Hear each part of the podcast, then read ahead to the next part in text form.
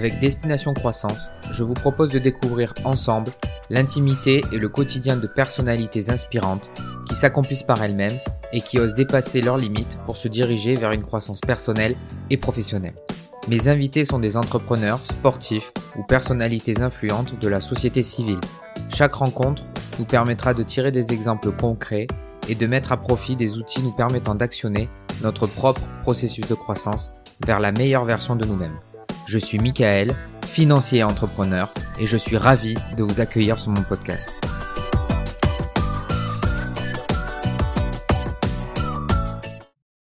Avant de commencer, je tiens à remercier une nouvelle fois mes soutiens de la première heure. Le Centre des jeunes dirigeants, la plus ancienne organisation patronale de France, qui regroupe près de 5000 chefs d'entreprise et cadres dirigeants engagés et responsables à travers la France. Et la Jeune Chambre économique, qui rassemble près de 200 000 jeunes citoyennes et citoyens à travers le monde autour de l'engagement pour les territoires par des initiatives d'intérêt général.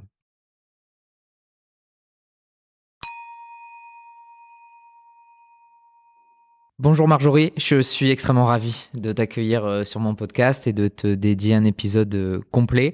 Euh, avant de commencer, est-ce que tu peux me raconter un peu ce, lieu dans lequel tu m'accueilles qui, qui te tient extrêmement à cœur?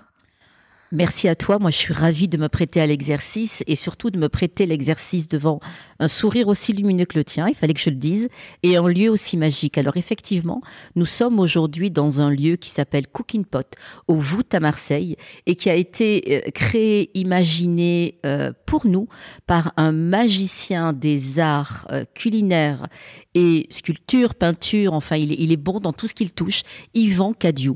C'est un lieu qu'on peut privatiser à la fois pour des raisons professionnelles, personnelles ou mixtes, et euh, dans lequel on peut rêver et s'octroyer la possibilité d'être soi-même. Je vous encourage à venir le découvrir. En tout cas, oui, c'est un lieu vraiment atypique. On s'y sent extrêmement bien. Euh, nous sommes dans des fauteuils très confortables, une table basse, un lieu euh, vraiment dédié à l'exercice hein, de l'enregistrement, en tout cas. et je suis très très content, je te le redis une nouvelle fois, de t'accueillir parce que tu es une femme de défi, une femme euh, d'affaires euh, accomplie, euh, un parcours long comme le bras, passé par Haribo, CMA-CGM, Pernod Ricard, Sartorius, mais tout ça, on va y revenir en détail. Marjorie, ma première question, est-ce que tu peux te présenter, s'il te plaît? Avec grand plaisir. Alors moi, je suis Marjorie Gauthier de Blaise. Gauthier de naissance. De Blaise, c'est mon nom d'épouse. J'ai 52 ans, je suis mariée et je suis l'heureuse maman d'un fils de 12 ans et euh, l'heureuse belle-mère, enfin heureuse, pas tout le temps, non, un peu d'humour, de trois grands beaux enfants et de, et de cinq beaux petits-enfants. Je suis marseillaise de naissance et j'ai la chance d'être issue de deux cultures différentes. Un père français de pure souche, comme il aimait à le dire, euh, donc d'où mon nom Gauthier, puis une, maman révolutionnaire à l'époque, arménienne d'origine par ses parents, et qui a défié euh, toute la communauté à l'époque pour épouser un Français. Et donc une pensée à ma maman que j'ai perdue il y a deux ans. Alors, avant de rentrer dans le, dans le détail, de, surtout sur ton, ton parcours et puis euh, ta, ta, vision euh, de, de, de, de, de, défi, hein, de, de, de femme euh, influente, est-ce que on peut revenir un petit peu sur l'enfance, l'environnement familial, savoir un petit peu comment tu t'es construit Qu'est-ce qui a été pour toi des éléments déclencheurs, des rencontres marquantes qui t'ont permis après d'accomplir euh, tout ce que tu as accompli euh, jusqu'à présent? Et puis, euh, enfin, je sais qu'il y a encore des nouveaux projets derrière dont tu vas nous, nous, nous parler. Mais revenir un petit peu sur, sur, sur le socle familial et cet environnement. Euh, tu as grandi dans les quartiers nord de Marseille, donc un quartier très difficile, euh, qui, je pense, t'a permis de, qui t'a servi de tremplin. Et de me raconter un petit peu comment tu as vécu tout ça, si on peut rentrer un petit peu dans le détail. C'est une partie importante du, podcast, savoir d'où tu viens et comment tu as géré un petit peu tout ça. Du mieux que je peux, du mieux que je pouvais. En fait, je voudrais juste revenir sur quelque chose que tu as couplé quand tu as couplé les quartiers nord de Marseille avec des quartiers très difficiles. Je tiens à te dire que quand on y est né dans les années 70 comme moi, c'était pas du tout la vision qu'on en avait. C'était une chance. On était un melting pot de, de, de, de personnalités et de personnes différentes. Et in fine, on ne, vivait pas la difficulté à cette époque-là. Donc moi, je, le disais tout à l'heure en introduction, j'ai la chance d'être née dans une famille avec deux cultures différentes. D'un côté, un père euh, extrêmement cérébral, le monde diplomatique, le monde, il m'a, il m'a, il m'a donné tout ce goût de, la lecture et de la géopolitique et du monde qui nous entoure. Et une mère qui s'est construite comme elle peut, avec euh, une histoire familiale extrêmement douloureuse. On pourra évoquer le génocide des Arméniens au début du siècle dernier. Et en fait, j'ai grandi là-dedans. Euh, avec beaucoup de curiosité et beaucoup surtout quel est mon chemin, euh, à, quoi je euh, à quoi je m'attache et, qu'est-ce que je prends de meilleur dans, chez mon papa et puis chez ma maman. Et, et, depuis toute petite, en fait, c'est incroyable. Souvent, dans des réunions familiales, mais, mais c'est pas une plaisanterie, mes proches le savent, je me demandais si j'avais été adoptée. Il y avait tellement de paradigmes, tellement de, de, contradictions, mais en même temps une telle générosité et un tel amour que, que j'ai grandi euh, très bien entourée, mais en même temps avec une notion qui pour moi aujourd'hui est indispensable, c'est la confiance.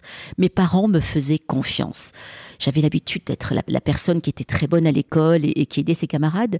et c'est vrai qu'à partir du moment où j'avais des bonnes notes, voilà, euh, comme, euh, comme le disent mes nouveaux amis du désert d'où je reviens, là, Inch'Allah, euh, je pouvais faire. Et donc, j'ai bénéficié d'une liberté et d'une confiance incroyable. J'ai eu la chance d'avoir une grande sœur qui n'est plus. Et donc, cette espèce de, de, de, de, de proximité et en même temps, Très jeune, je, je, voyais ma maman qui s'occupait de nous parfaitement, la cuisine, la maison, la couture, et très très jeune, j'ai su que je n'aurais pas cette vie-là peut-être mon côté féministe euh, qui s'est euh, tout de suite, euh, tout de suite, s'est accordé, à, tu vois, à, extraire de ma personnalité. Voilà. Et parle-moi un peu de l'histoire de, tes parents. Déjà, qu'est-ce qu'ils faisaient dans, la vie à l'époque? Parce que ça a souvent une signification derrière. et puis, ce qui ressort de, de, ton, caractère, c'est que tu aimes énormément aider les autres, même trop. Et je crois que c'est ce qu'on t'a aussi reproché. Absolument. À l'époque, euh, à l'école. Euh, d'où ça vient, ça? Le fantasme de Wonder Woman. non, mais c'est vrai. Euh, en fait, il y, a beaucoup de femmes. Hein. On a cette espèce, cette envie d'embrasser, d'entourer le monde et de et on a un mythe. enfin, en tous les cas, moi, il, je suis, il est toujours présent en moi.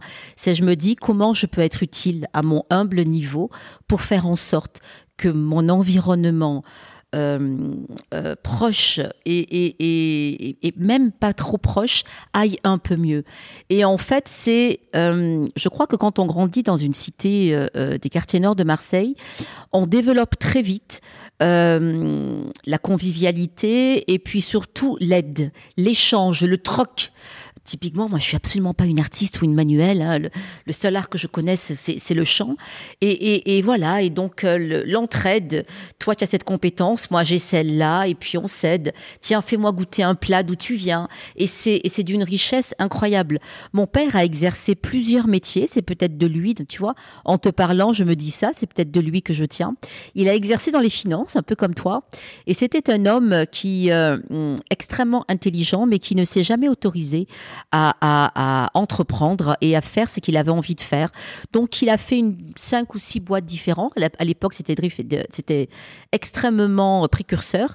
Et il exerçait dans les finances, controlling, analyse, voilà, compta. C'est un homme d'une grande rigueur. Très carré. Très carré. Hmm. Et à la fois avec un grain de folie, parce que je pense qu'il était artiste et qu'il l'a jamais euh, euh, euh, assumé.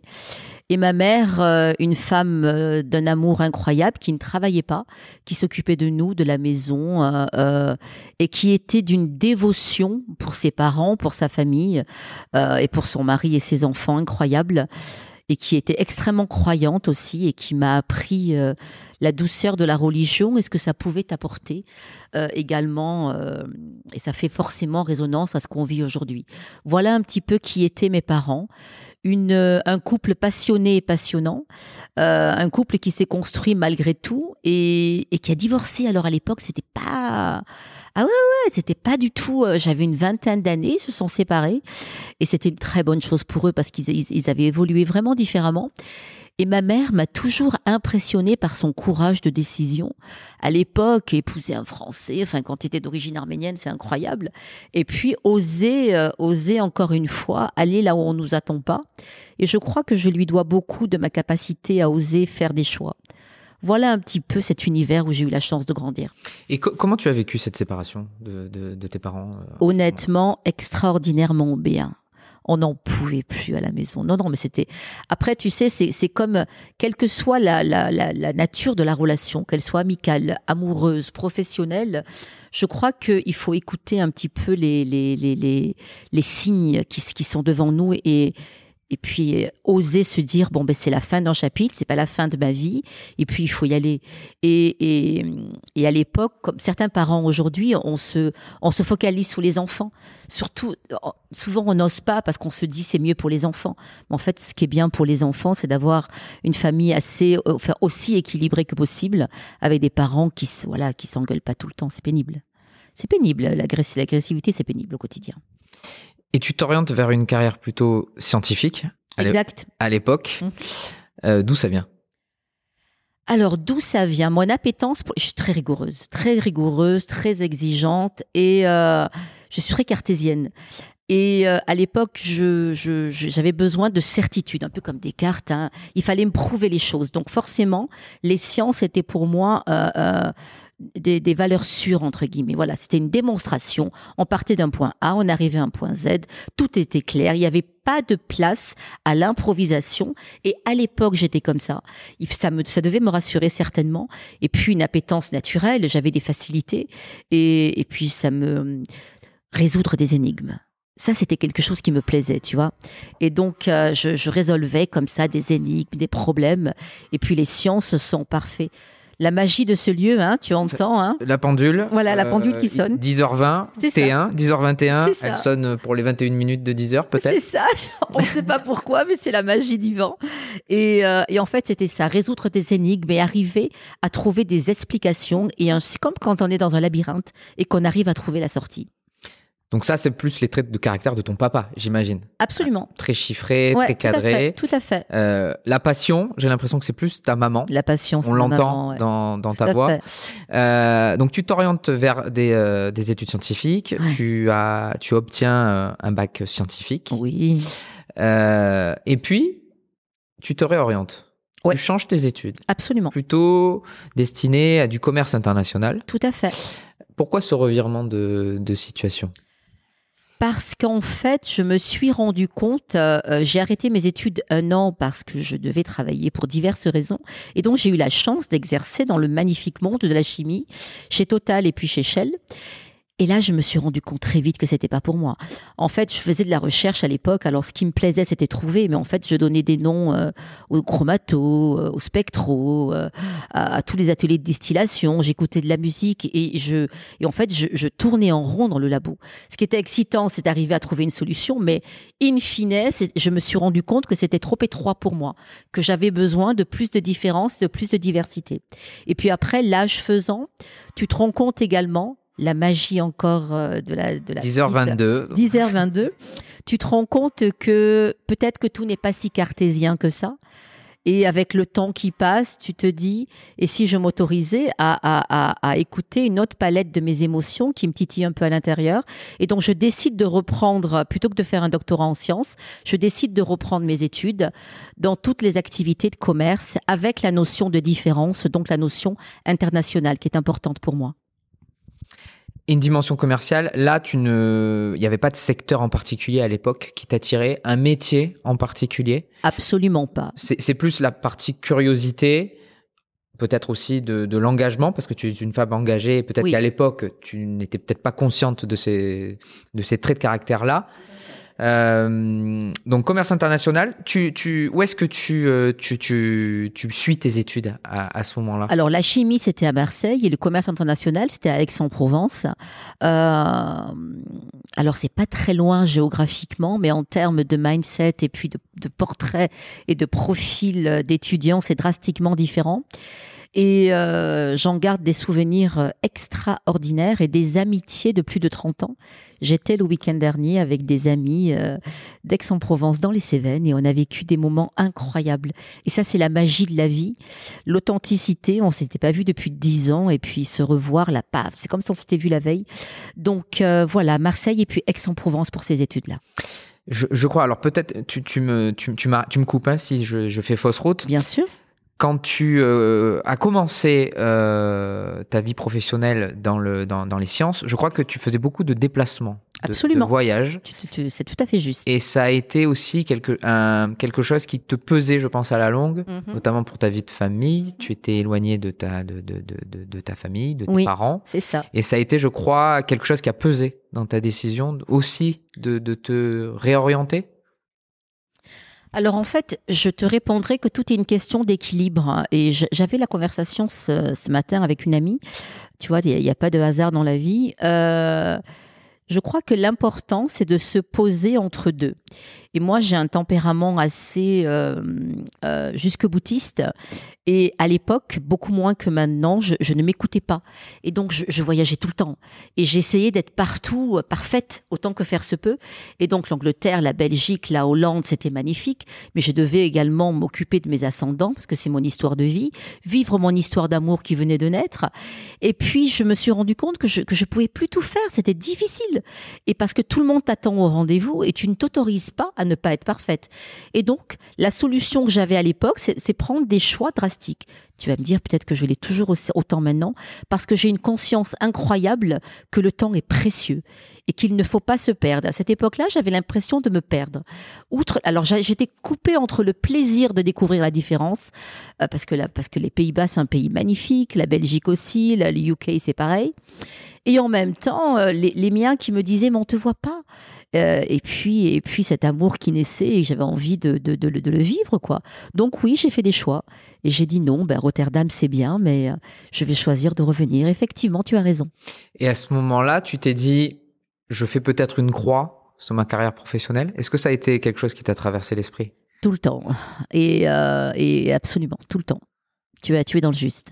Et, et ça, comment t'arrives à le gérer au quotidien? Parce que parce que après, il ne faut pas vivre avec des regrets.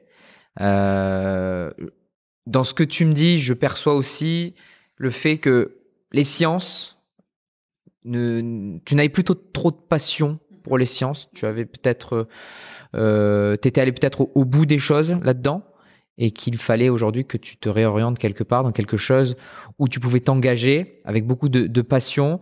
Et tu parles d'authenticité parce que peut-être que tu perdais cette authenticité à ce moment-là? Alors, il y, y, a deux questions euh, là-dedans. Donc, je vais essayer de répondre à la première. Comment je vis le fait d'avoir fait des choix conscients et peut-être d'avoir sacrifié un peu ma carrière? Alors avec le recul, euh, c'est quoi sacrifier sa carrière? Moi, je, je, suis très fière de mon parcours, avec beaucoup d'humilité. Et oui, j'ai fait des choix. J'aurais pu être euh, peut-être une, une, autre personnalité, une autre femme, une autre, euh, une autre envergure professionnelle, notre terrain de jeu plus grand. Mais très sincèrement, je ne regrette rien parce que la, qualité des, des, des, émotions qui ont été les miennes euh, à cet âge-là, j'étais toute jeune. Hein, elles sont d'une richesse incroyable et puis elles me portent encore aujourd'hui. Donc je, je, il est clair que j'ai fait des choix de parcours, mais des choix conscients. Et après, peut-être qu'on évoquera les notions de, vie, ça c'est le côté seniorité, mais c'est ça la réussite, le bonheur quand tu arrives à, mettre en jeu la palette de celle que tu es ou de celui que tu es, et que tu te retournes sur le chemin parcouru et tu te dis, ben j'ai fait les bons choix. Et ça, c'est donc je ne regrette rien par rapport à ça. Et oui, il y a eu des sacrifices, mais je crois qu'on en fait tous à un moment donné le terme sacrifice ne me convient pas trop. Je préfère dire le, le terme de choix. Mais on fait des choix. Et on peut pas dire oui à toutes les opportunités qui se présentent. Euh, et l'appétence pour les sciences, c'est pas tant les sciences parce qu'elles me passionnent beaucoup. Hein. Moi, j'aurais, Hubert Reeves, c'est un de mes idoles depuis, depuis toute petite. C'est la curiosité de, de nouveaux domaines d'activité. Ce qui m'anime dans la vie, c'est de partir de zéro et de redécouvrir. Je m'ennuie très très vite. Je fais vite le tour des choses et découvrir des nouveaux secteurs d'activité. Euh, et, et, pour moi, euh, euh, un défi et puis une appétence au quotidien. Donc effectivement, l'industrie chimique des spécialités, j'avais fait le tour. Bon, ben, j'avais, fait mes preuves. Et, puis, et puis, découvrir celui des spiritueux, puisque tel a été ce parcours. Euh, why not? Euh, Et, et j'y connaissais rien. Euh, ni celui de la pharmacie. Donc, euh, j'ose aller dans des secteurs d'activité que je ne connais pas pour les découvrir et pour y, y apporter notre regard. C'est ça qui m'anime plus précisément. Donc, tu commences chez Lyon Delbazel Absolument. Dans le transport et la logistique, hein, c'est ça, chez eux. Euh, ouais. Alors, dans la société qui a été reprise, hein, je crois, par oui, tout à fait, tout à fait, tout Ouais. à fait. À l'époque, elle s'appelait Atlantic Richfield Company, Arcochimie. Euh, et là, j'ai découvert le monde magnifique des conducteurs routiers. Je me souviens, j'étais gamine, c'était assez, assez, comment dirais-je, impactant. C'est, en fait, c'est une question que je voulais te poser. Donc là, Dis-moi, un monde d'hommes. oui, un monde d'hommes, ouais. Euh, et dans les sciences, Mhm. la place de la femme, à ton époque. À mon époque, inexistante. Euh, il y avait beaucoup de, de, de, de femmes assistantes qualité. C'était, c'était l'époque où les normes ISO euh, naissaient et il fallait euh, absolument que l'ensemble des grands groupes et des sous-traitants soient conformes aux normes ISO. Donc, il y en avait beaucoup qui, qui faisaient ça puisque les femmes étaient reconnues pour leur qualité de, de gestionnaire administrative, mais inexistantes. Tu as dû te battre pour trouver ta place? Absolument, tous les jours. Un combat quotidien. Ah oui, Mais la compétence a fait que tu as trouvé ta place oui, la compétence et l'audace. et l'audace. Ouais. Oser se positionner là où on t'attend pas, puis oser dire les choses, tant pis. Tant pis si on ne te l'autorisait pas en tant que femme à l'époque. Ça a été difficile cette période? Bien sûr, ça a été difficile, puisqu'on ne comprend pas. On ne comprend pas quand on est une jeune femme euh, euh, la différence qu'il peut y avoir entre le traitement euh, d'un homme à compétence, diplôme égal, même si les diplômes, on pourra en, en reparler, mais on ne comprend pas où se joue la différence. Et, en fait, on ne nous l'apprend pas. Enfin, à l'époque, on ne nous l'apprenait pas. Nous étions beaucoup moins sensibilisés, les, les femmes de ma génération, à ça. Et on le découvre sur le tard, donc on tombe de haut. Et on se dit, ah d'accord, j'ai ça en plus à gérer. Ok. Et on l'intègre. Euh, J'aurais bien aimé qu'on me l'apprenne en amont. Et puis comme ça ne te fait pas peur, tu rentres dans la logistique. Alors là, je, je m'attendais quand même à ce que la, la partie science, donc ta première, tes premières expériences, Ouais. euh, la place de la femme soit, soit un peu plus euh, représentée. Malheureusement, non, Non. pas dans les années 90. Et là, donc comme tu es une femme de défi, Ouais. tu rentres vraiment dans un secteur euh, Masculin. d'hommes, Ouais. mais euh, purement d'hommes. Et là, donc, tes débuts là-dedans. Euh, déjà, ton premier job. Mon premier job, je m'occupais de ce qu'on appelle le get house dans une industrie chimique, donc c'est le poste de garde, et euh, je devais manager une centaine de conducteurs de ce que euh, classiquement dans le métier on dit des conducteurs de la longue. Donc c'est des gars qui sont jamais chez eux, qui ont roulé leur boss, excuse-moi l'expression, et qui euh, passent le trois quarts de leur vie au volant de leur camion, seuls ou pas d'ailleurs, et euh, un monde dont j'ignorais même l'existence. Et donc moi j'arrive, euh, j'avais 23 ans et mon patron à l'époque, euh, une des personnes qui a compté pour moi, Jacques Joseph, leur dit bah, c'est votre nouveau patron, allez, sich, comme on dit en allemand, quoi. euh, Et, euh, et me voilà devant 100 bonhommes qui regardent euh, la, la, la, femme aux yeux bleus là que j'étais à l'époque et j'y connaissais rien moi au transport routier. Donc, donc j'ai fait la longue pendant deux semaines avec des gars où là, crois-moi, c'est extrêmement challenging, mais quand tu es une femme, encore plus, tu, tu dois prouver ta compétence à comprendre le métier. Et il n'y a pas 36 façons de d'apprendre, il faut expérimenter. Et, et, et donc, euh, je leur ai appris, au-delà de à livrer, à être fier de ce qu'ils faisaient et à représenter la marque. Mais aujourd'hui, on te parle de, storytelling, c'est facile. Mais à l'époque, c'était complètement révolutionnaire. Et les gars, ils me disaient, mais t'es malade. Et moi, mais non, mais tu représentes la marque. Donc tu es, tu es le market. Et on avait développé tout un concept qui avait eu de superbes awards aux US, je me rappelle, qui avait été dupliqué, où justement le conducteur routier n'était pas que là pour faire de l'autif, on time, in full. Il était là pour représenter la marque et pouvoir en parler auprès de nos clients. Ça, ça a été mon premier job.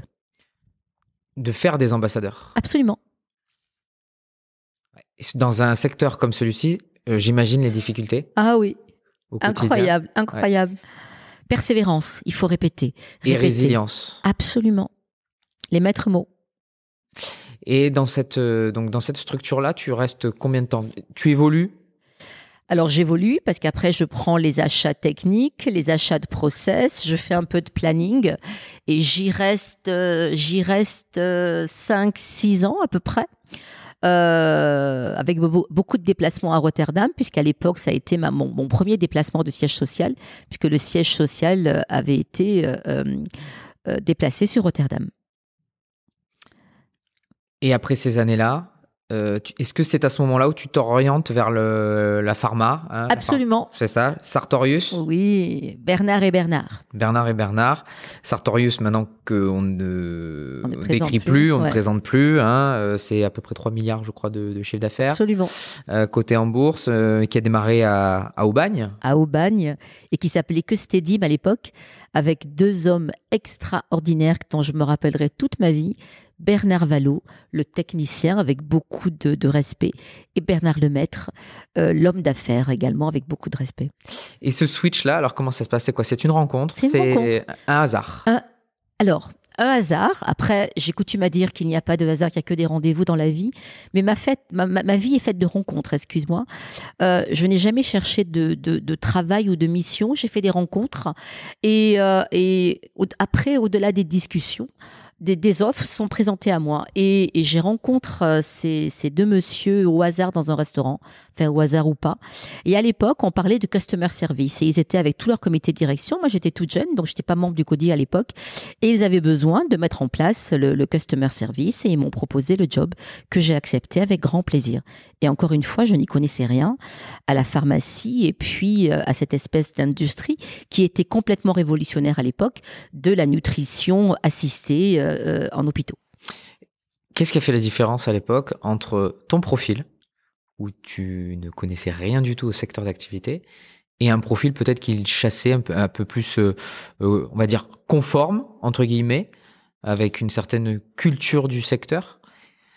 Est-ce que, est que tu as eu tes réponses là-dessus? J'ai eu des réponses euh, très tardivement, puisque j'ai eu le plaisir de recroiser Bernard Lemaître il y a quelques années. Euh, je crois que c'était ma capacité à dire les choses de façon simple et authentique. Euh, la politique, qui n'est pas un grand mot, est un élément essentiel dans le monde de l'entreprise, mais l'authenticité en petit comité est, à mon sens, vital, indispensable pour que l'entreprise progresse. Et en fait, euh, je n'ai jamais été impressionnée par les titres ni par les, les, les, les, les fonctions des personnes. Et donc, je, je, je, leur parlais, mais vraiment comme on parle là, toi et moi, de façon très ouverte, et j'osais leur dire les choses, et je crois que ça les a interpellés, parce qu'ils étaient à l'époque, et je pense qu'ils le sont toujours aujourd'hui, extrêmement impressionnants. Et, ces gens-là, je crois, recherchent des personnes qui sont capables de leur parler différemment, en tous les cas en petit comité. Je, pense que c'est ce qui a fait la différence. Puis à l'époque, encore une fois, j'étais toute jeune, donc. Euh, Quel âge tu avais à l'époque? ah ben, Je devais avoir 27 euh, ans. Enfin, toute jeune, tout est relatif. Aujourd'hui, euh, du haut de mes 52 ans, je dis toute jeune, mais j'avais 27 ans. Et c'était des messieurs qui vont être mes papas, donc euh, j'avais pas peur de leur dire ce que je pensais. C'était assez, euh, assez volcanique à l'époque. Hein. On pouvait s'autoriser encore à, ne pas être d'accord et en débattre. C'était très sympathique comme expérience. Je, trouve que ça revient un petit peu. Ouais. Euh, oui. Euh, en tout cas, de pouvoir confronter certains avis, Tant certaines mieux. idées. Tant mieux. à mon niveau, en tout cas, je le vois. Enfin, je pense que ça ne s'est jamais perdu. c'est des, des, profils comme, comme le, le tien à l'époque. je pense que ce sont des profils aujourd'hui qui sont extrêmement recherchés. Merci. Parce qu'on apprend sur le, on apprend sur le tas en fait. Sur, la, sur le secteur d'activité, tu apprends sur le tas. Euh, et et ce, cette partie customer services en fait qui était recherchée, euh, ça c'est ce que tu avais développé, euh, ou alors c'était ta capacité à prendre un projet et à le développer, quel que soit le projet. Par exemple, chez euh, Del Basel, mettre en place cette, ce format d'ambassadeur euh, c'est du customer services, hein, indirectement. Absolument. Euh, mais c'est voilà, c'est au travers de ces projets que tu as pu porter qu'ils t'ont fait confiance. Parce que le customer services, ça veut tout rien dire. Hein. C'est super large. Je suis d'accord avec toi. Euh, Rien n'existait à l'époque chez. Sartorius là-dessus? Ah, non, parce qu'en fait, ils étaient, ils étaient en mode start-up, avec des chiffres d'affaires et, et- et des marges et un EBIT qui évoluaient de façon extraordinaire. Ils n'arrivaient plus à, à- à répondre à- aux besoins. Et quand tu es dans cette phase de croissance euh, exponentielle, tu, tu recrutes, tu recrutes, tu recrutes, tu produis, tu produis, tu produis, tu livres, eh, mais tu fais pas d'omelette sans casser des œufs. Et souvent, ton outil n'est pas bon, mais parce que, parce que tu gères au mieux que tu peux. Et il fallait structurer cette partie-là en même temps que la croissance de l'entreprise. Je, crois qu'il y a deux éléments de réponse dans la question que tu viens de me poser. Il y a effectivement cette appétence euh, qui est la mienne de prendre des projets et quelle que soit la nature du projet, euh, de maximiser le plaisir et d'atteindre des résultats. Ça, c'est quelque chose qui m'anime. Et en même temps, on a parlé tout à l'heure d'exigence et, c'est vrai que c'est aussi un trait de personnalité qui est le mien. Je suis exigeante envers moi-même, envers les autres et cette notion de euh, on respecte notre client et, chaque client, euh, qu'il soit gros ou qu'il soit petit, mérite la même attention. Et c'est une conviction qui n'a pas toujours été facile euh, pour moi euh, à défendre, mais dans laquelle je crois depuis mon plus jeune âge. Donc ce sont les deux, les deux éléments couplés. Et alors concrètement, qu'est-ce que tu as mis en place si on doit prendre l'exemple de Sartorius? Quand tu es, ar- tu es arrivé, il n'y avait rien qui était mis en place. Mhm. Progressivement, qu'est-ce que tu as mis en place? J'imagine que tu as, il fallait à un moment donné prioriser certaines choses. C'est ça. Euh, donc faire un bilan, on va dire, de ce qui existe et ce qui n'existe pas en fait. C'est ça. Euh, et là, on va dire par ton manque d'expérience, parce qu'à 27 ans, Bien sûr. c'est euh, c'est jeune. Comment tu as réussi déjà à faire un premier bilan, de dire voilà, tout ça n'existe pas, et voilà ce qu'on va mettre en place au fur et à mesure, mais on va prioriser telle chose? En Ta fait, curiosité, j'imagine déjà, tu as appris, je pense, dans les livres, Ah tu as oui. appris autour de toi? Ah oui. Ma curiosité, ma capacité d'écoute et ma capacité. Oui. Et ta logique. Et absolument. Et mon esprit scientifique. Et, et c'est extraordinaire à quel point c'est aidant. Parce que euh, toute ma vie n'a été que méthode, quels que soient les choix, quels que soient les secteurs d'activité. Euh, donc, un peu de méthode, euh, beaucoup d'écoute et surtout, la clé, beaucoup de respect pour ce qui a été fait avant notre arrivée. C'est le piège des transformers dans les entreprises. Euh, euh, écoutez, et en même temps se synchroniser au timing et l'exigence de l'actionnaire ou des patrons. Euh, Et un dernier élément, beaucoup, beaucoup, beaucoup de travail et de remise en question et de pas avoir peur de tomber, de se relever, hein, parce que c'est pas des jobs euh, évidents. Et expliquer encore une fois différemment pour que pour que les choses rentrent et mettre en place les KPI qu'il faut. Et puis ensuite la preuve par les faits quand ils ont commencé à recevoir des mails de clients, euh, des, c'est waouh, ben on l'a fait quoi. Et, et, et se rendre compte que la, la, la, la qualité de la relation client, c'est pas uniquement il a besoin de moi, je le livre. C'est c'est savoir aussi écouter ce qui n'est pas formulé. Voilà un petit peu le melting point de ma recette de l'époque. Parce qu'en fait, tu touchais à la fois à la dimension commerciale, Absolument, marketing, absolument. Logistique, logistique, production, production, planning, euh, absolument, la totale. voilà. Donc, tu étais chef d'orchestre, on va dire, un petit peu de, de, Mhm. de tout ça. Donc, des notions sur, ce, sur tous ces domaines-là.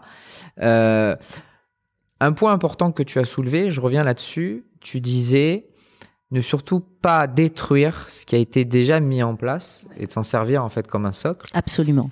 Euh, ça me fa- fait penser tout de suite à, à l'ego, en fait. Euh, quand on arrive dans ce genre de métier, on veut tout de suite prouver C'est ça. qui on est, ce qu'on a fait, euh, voilà. Et donc, la première chose qu'on fait, c'est qu'on détruit tout. C'est ça, c'est le danger.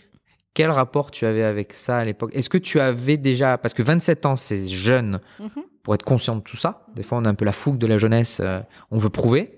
C'est clair. Mais tout le temps, on veut prouver. hein. C'est Et, difficile et se donc de ça. fait partie de toi. C'est, je pense que c'est tes valeurs familiales aussi là-dedans qu'on retrouve. Euh, parle-moi un peu, un peu, un peu de ça, surtout, surtout dans ce, dans ce milieu. Tu étais encore entouré d'hommes. Euh, Absolument.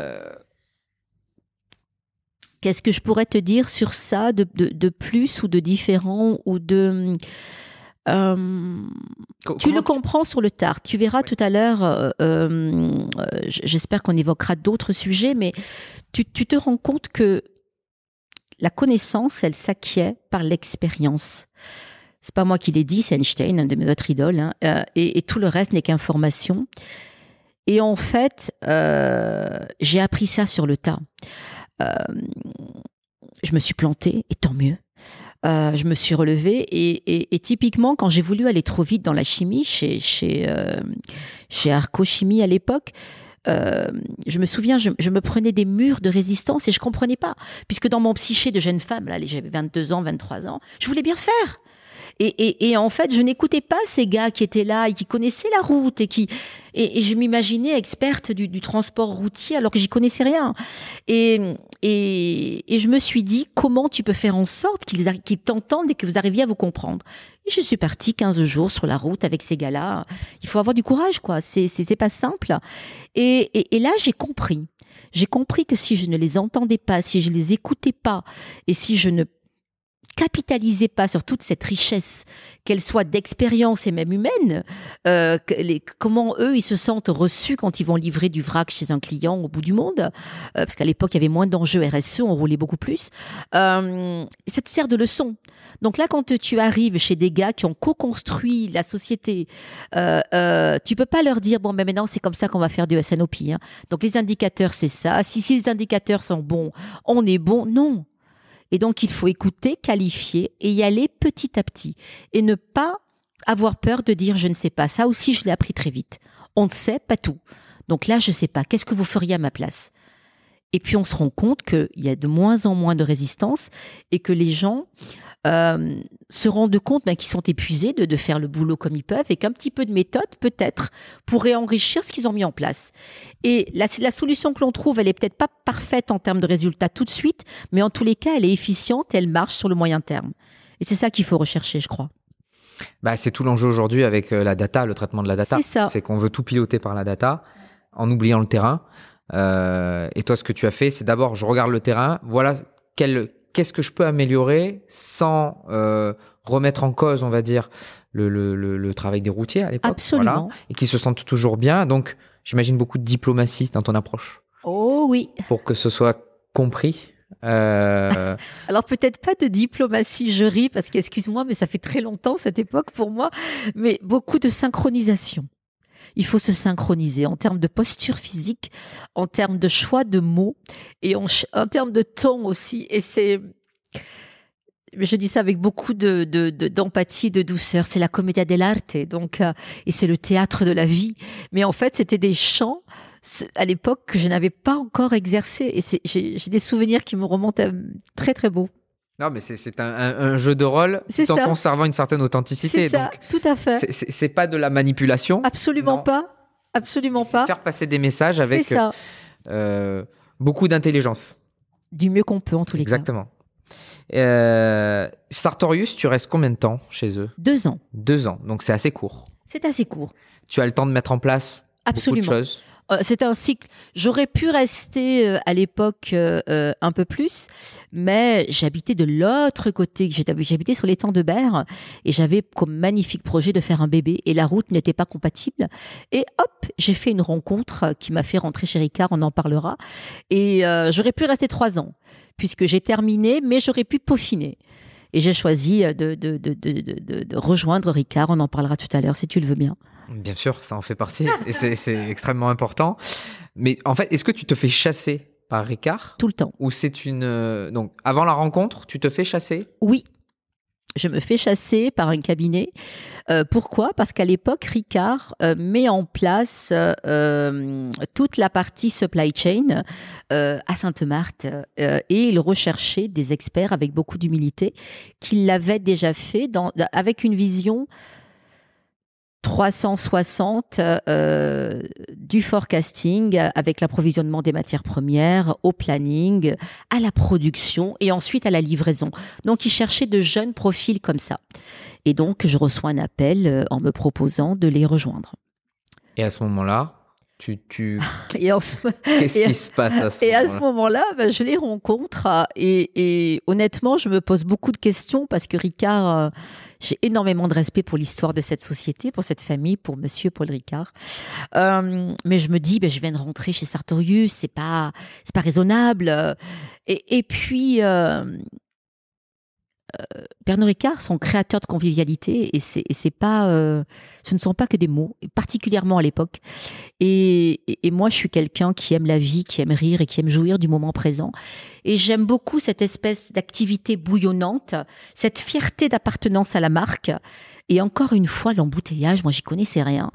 Et je me suis dit, pourquoi pas C'était beaucoup plus proche de chez moi, donc beaucoup plus compatible avec mon projet de vie personnelle à l'époque. Et j'ai osé y aller. Ça a été difficile comme choix, euh, mais je me suis dit, euh, écoute les opportunités quand elles se présentent, et puis vas-y. Et je, je ne regrette rien puisque j'y suis restée quasiment dix ans. Donc tu passes des, de la logistique, euh, chauffeur poids lourd, à- ça, au spiritueux. c'est ça. Donc un monde totalement, totalement différent. Oui. Là aussi, le goût de l'aventure. Le goût de l'aventure, euh, la fierté d'appartenance à une marque incroyable quand même, et puis la curiosité d'apprendre des choses nouvelles. Donc toute cette industrie, j'étais habituée à des batchs euh, avec des cycles de production différents, et puis l'embouteillage, c'était un autre style euh, de, production, et donc avec une envie, d'apprendre et un goût de découverte très fort que j'ai pu assouvir, hein, puisque dix ans passés dans cette boîte, c'est c'est 50 ans dans une autre dont je plaisante, mais il y a beaucoup d'anecdotes, beaucoup d'anecdotes. Oui, parce que euh, tu parles de 10 ans sur la totalité de ton passage, parce que tu, tu y pars pour y, revenir. Ah non, non, dix- 10 ans, c'était mon premier passage. C'est le là, premier suis- passage. Voilà, tout à fait. Le premier passage. Premier passage. Et à l'époque, c'était la société Ricard, uniquement. C'est ça, parce qu'on va y venir parce que tu, re- tu les rejoins Tout à après fait. euh, au moment de la fusion. Et c'est Absolument. toi qui t'occupes euh, Absolument. à demi-mot de la fusion. Absolument. Tout à fait. Ça, c'était 10 ans de mon premier passage chez Feu la société Ricard. Et là, donc, le projet, mettre en place une supply chain, une Oui. logistique Tout à fait. euh, efficiente Oui, de bout en bout. absolument. Euh, Un sacré challenge à relever. un sacré challenge à relever puisque euh, en fait c'était une époque il faut que tu te rendes compte où, les où les où les patrons d'usine étaient des, des, des, hommes euh, enfin moi ils m'ont fait vivre des émotions incroyables mais mais c'était des barons hein, je dis ça avec beaucoup de, respect hein. et ils, planifiaient avec des listings je sais pas si tu as connu ça avec des trous sur le côté la gomme et le crayon et puis ils étaient là et à satisfaire un client et, et les notions de productivité, de qualité, de traçabilité, bien sûr, elles étaient présentes, puisque c'est le Ah, on a un petit coucou qui nous dit euh, C'est bonjour. tout- c'est toutes les 20 minutes. C'est toutes les 20 minutes, bravo. Et, et, et, et en fait, ça fonctionne. C'est une marque à l'époque incontournable, euh, avec des, des milliers de cols produits euh, pour, pour la France et l'Europe. Et, et, et, et toi, tu arrives et tu essayes de leur dire, bon, bah, by the way, est-ce que tu as regardé tes stocks, tes freins et là, les, personnes te disent, mais à de quoi tu parles? On va bien, on, on- on gagne de l'argent, nos clients sont contents, notre marque va bien.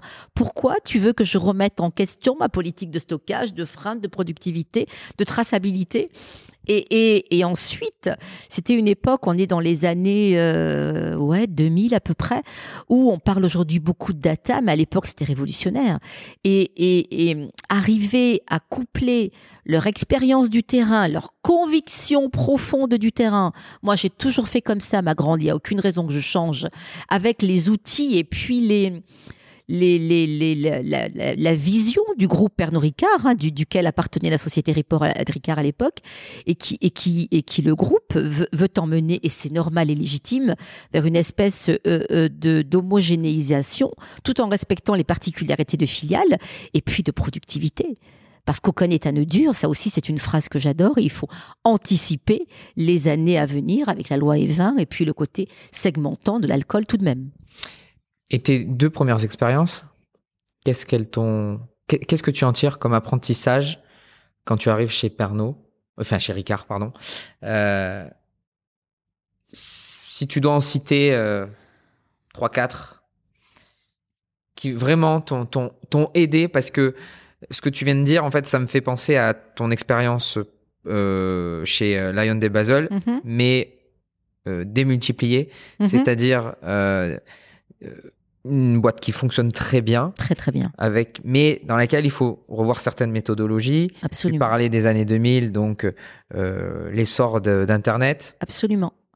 Et tout en avec. Alors, je reprends le mot diplomatie parce Ouais. que là, pour le coup, euh, Il en faut, il en faut. il faut arriver à euh, changer les méthodes sans frustrer, C'est ça. euh, sans euh, provoquer de. Bah, c'est ça, de la frustration chez les personnes qui ont mis ça. en place certaines choses depuis peut-être certaines années. C'est ça. Et on vient leur dire C'est ça. Oui, mais non. C'est ça. Et qu'est-ce que tu, qu'est-ce que, qu'est-ce que tu as appris euh, Alors, question peut-être un peu difficile, hein, mais qu'est-ce que tu as appris dans tes deux premières expériences et qui t'ont énormément servi à ton arrivée euh, chez Ricard? Prendre le temps. Et oser dire à l'actionnaire, ce, ce timing, cet, cet exercice euh, que tu me demandes, je vais le faire. On va le réaliser avec les équipes, mais je vais pas le réaliser en un an. Je vais le réaliser en deux ans. Pourquoi? Parce que, et regarde, in fine, l'impact est- est- est- sera anodin pour toi, euh, mais euh, on arrivera tous ensemble euh, à l'arrivée. Je crois que c'est la plus belle des leçons que j'ai appris dans ces expériences-là. Prendre le temps, distinguer ce qui est urgent, d'important, délégable, et, et- et vraiment, et également, pas vraiment, expliquer aux équipes en quoi les, les, les hum, pas les solutions, mais les, hum, les nouvelles technologies ou les demandes du groupe vont pouvoir assouvir ce dont ils ont besoin consciemment et peut-être inconsciemment parce qu'ils ont toujours fait comme ça. Donc la réponse spontanée, c'est prendre du temps et oser dire non euh, quand tu penses que le, le temps dans lequel on te demande de faire quelque chose n'est pas adapté à la situation. Je pense que c'est vital. Ça fait ressortir chez toi une, euh, des qualités de, de conviction. Oui. Euh, que ce soit arriver à convaincre des actionnaires. Donc, on va dire les personnes tout en haut, hein, si on vraiment. Ça, tout à J'aime pas donner cette image, mais une échelle. Absolument. Et aussi les travailleurs. Absolument. Donc, deux approches complètement différentes, oui, une posture différente. absolument. Euh, donc, ta capacité à être un petit caméléon Oui, c'est quand ça. il le faut. C'est ça. C'est exactement ça. Et j'aime ça, c'est le jeu des relations humaines. Et quand j'emploie le mot jeu, c'est avec beaucoup, beaucoup, beaucoup de respect parce que c'est ce qui m'anime, moi, les rencontres. Et, et un petit peu comme toi, voir ce qu'il y a derrière le filtre ou, ou derrière un jeu de rôle. On a tous des jeux de rôle différents et des postures à tenir. Et c'est notre société qui est comme ça. Mais quand on arrive à entendre l'autre et à se mettre à sa place, et même des fois faire à la place d'eux, hein, moi, je suis allée dans les usines, j'ai produit, euh, parce qu'on ne sait pas. Et, c'est là qu'on découvre des choses euh, non dites, non exprimées, et même parfois complètement inconscientes. Donc, euh, et, c'est peut-être aussi la richesse de mes origines qui font que euh, euh, j'ai autant de respect pour la personne qui est sur chaîne et qui, et embouteille des bouteilles de Ricard que pour feu Paul Ricard, ou Patrick Ricard que j'ai eu le plaisir de connaître. Ce qui est intéressant, c'est la personne. Et si on arrive à, faire en sorte de, casser les clichés et de, et de, et de faire, en, oui, de faire en sorte qu'ils s'arrivent à se parler, mais honnêtement, c'est un kiff incroyable. C'est une grande satisfaction, à la fois personnelle et professionnelle. Et je crois que c'est un des fils conducteurs de ma carrière également. Tu gagnes la confiance des actionnaires, Ouais. des grands patrons, Absolument. des travailleurs aussi. Absolument. Et ce projet, tu le mets en place. Oui. Et à quel moment vous commencez à en récolter les, les fruits? Euh, Tu disais, ça se fera pas sur un an. Non. En termes de SNOP et de, système forecasting planning, je dirais au, bout de trois ans. Au bout de trois ans, en fait, euh, les personnes qui faisaient ça de façon très silotée à l'époque ont compris qu'elles pouvaient gagner du temps. Et ça, je crois que c'est quelque chose euh, d'essentiel. Comment moi je peux gagner du temps? On, court tous après le temps. On se rend compte peut-être parfois trop tard que le temps est précieux et qu'il faut privilégier les moments euh, vraiment euh, importants. Euh, et quand on leur dit, regarde, avec ça, ça va te donner des résultats peut-être un peu différents que tu pourras de toute façon fine-tuner à la fin mais qui vont te faire gagner du temps. Et quand on arrive à transformer un changement en, gain de temps ou d'efficience, ou même de tranquillité d'esprit, euh, euh, à quelqu'un, tout est gagné. Et en interne, euh, marqueter ça. On a mis en place ça. On a galéré ensemble pour le faire. Voilà où on en est aujourd'hui. Et en fait, tu le marketes en interne et tu le mesures en externe avec la satisfaction client. Et tu crées des ponts. Tu crées des ponts et par exemple des personnes à l'ADV hein, qui avaient l'habitude de passer les commandes ne, rencontraient jamais les clients. Et quand on se rencontre, quand on ose euh, casser euh, les portes ou pas les casser, les ouvrir tout simplement, ben, tu te rends compte que les résultats sont là, mais c'est incroyable. Et donc, tu prends le temps au début, et après, tu vois, c'est comme une courbe exponentielle. Et ça monte, ça monte, ça monte. Donc, voilà un petit peu la mayonnaise qu'on a su mettre en place avec les équipes. J'étais pas toute seule pour que ça fonctionne. Donc, au bout de trois ans, je dirais. Très bien. Et donc après, tes, tes là, tu es vraiment dans la gestion de projet. Absolument. Euh, et ensuite, donc pour arriver à ces neuf premières années oui. chez, Ricard, ouais. qu'est-ce que ça a été la suite? Donc là, réussite de ce, de ce projet Oui. Et ensuite, euh, euh, un nouveau patron industriel qui arrive et qui me dit, bon, tu as une appétence pour tout, tu as une appétence pour les projets. Et surtout, tu as une capacité de travail et de conviction importante. J'ai un super projet qui arrive. Oui, c'est quoi? On va mettre en place un ERP. Mais moi, à l'époque, j'étais naïve. Ah bon, un ERP Oui, puis donc à l'époque c'était SAP JDE qui se faisait euh, qui se un peu la guéguerre.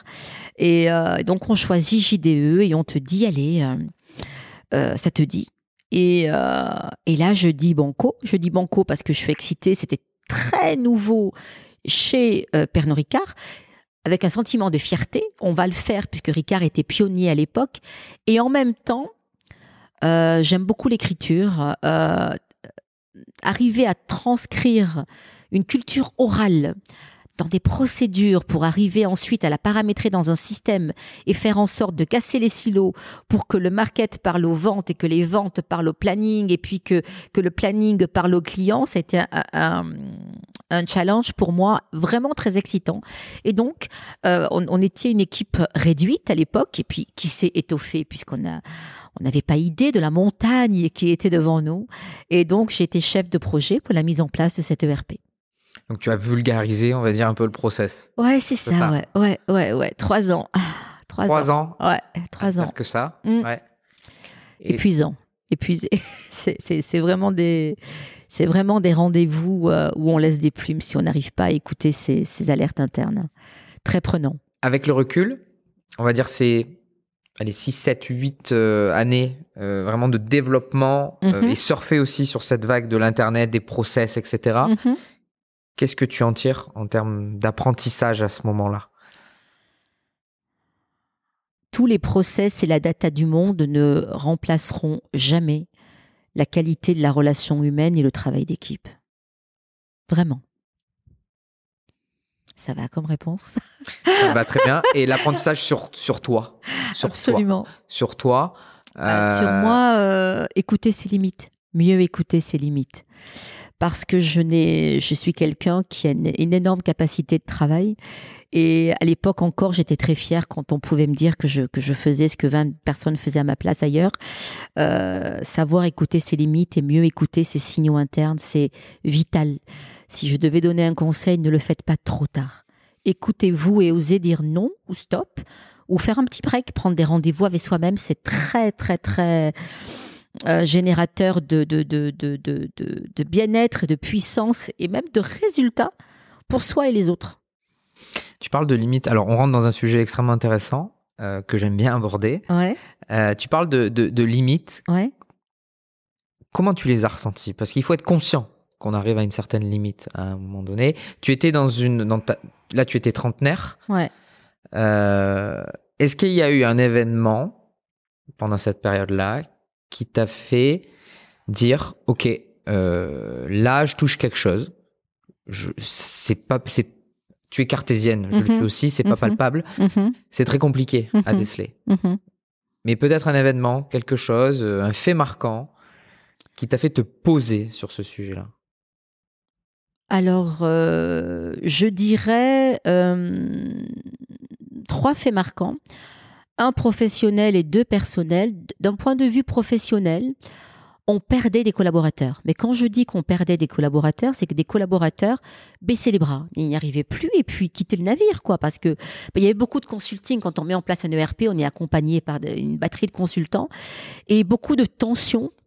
Euh, et là, tu te dis, euh, comment c'est possible Comment c'est possible que des gens craquent pour le boulot Comment c'est possible que euh, aujourd'hui tous ces sujets sont extrêmement vulgarisés. On parle de bien-être au travail, de QVT, de RSE, peut-être parfois un peu mal ou un peu trop pour aborder le sujet, mais à l'époque c'était des sujets qu'on n'abordait pas et on voyait des gens craquer. Et, moi je suis mm, hyper sensible comme euh, hyper euh, hyper engagée et je, je, me posais vraiment des questions. Et à cette époque, je m'en rappellerai toute ma vie, euh, on mettait en place le RP, les gens étaient fatigués. Et là, tu te rends compte qu'on peut avoir des comportements qui ne nous ressemblent pas, s'énerver rapidement, rire pour un et pour un non, euh, euh, être dans le jugement de l'autre, sans c'est essayer de comprendre ce qu'il était en train de vivre. Et rappelle-toi de l'épisode du 11 septembre, tu étais beaucoup plus jeune euh, que moi, mais euh, je, me souviendrai évidemment comme euh, toutes les personnes qui nous écoutent, qui ne nous écoutent pas d'ailleurs de ce moment-là, on était en train de programmer notre, nos systèmes d'information pour arriver à traduire ce qu'on faisait. Et là, 11 septembre. Et ça, ça a été un choc évidemment pour le, pour le monde entier et, et, pour la jeune femme que j'étais, en me disant, mais mon Dieu, tout peut arriver n'importe quand. Et, là, pourquoi on se rend malade?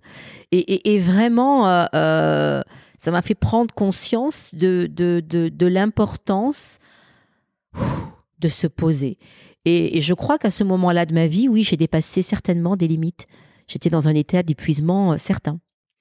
Et qu'est-ce que tu as mis en place pour pouvoir surmonter cette... Alors, est-ce que tu l'as... Tu as, tu as atteint une, une limite Qu'est-ce que j'ai mis en place tu as, tu as dû réagir. Ouais. Ou alors, c'était plus de l'anticipation euh, pour dire je vais changer les choses et voilà comment je vais m'y prendre. Ou alors, tu as été dans une réaction, il fallait vite agir pour ne pas être sur une pente euh, glissante. En fait, non. Malheureusement, je n'ai pas su anticiper à l'époque. Et au contraire, je me suis dit, OK, on en est là. Plus vite on termine, plus vite on délivre et plus vite on pourra faire autre chose, tous ensemble. Et donc j'ai encore décuplé, l'être humain n'a pas de limite, hein, quand on a compris ça, j'ai encore décuplé ma, ma capacité de travail et euh, je n'ai pas écouté mes petits, mes petits signaux internes. Je dormais très mal à l'époque, par exemple, euh, mais je l'ai fait, j'ai délivré. Et euh, non, on, va dire que du haut de mes 30 ans, je n'ai pas su anticiper mais ça arrive même plus jeune plus tard, il n'y a aucune règle, hein. mais, euh, mais que j'ai, euh, euh, comment dire, j'ai su prendre quelques semaines, puisque après on, on parlera de de l'ex. Oui, c'est ça. Excuse-moi, mais c'était il y a longtemps.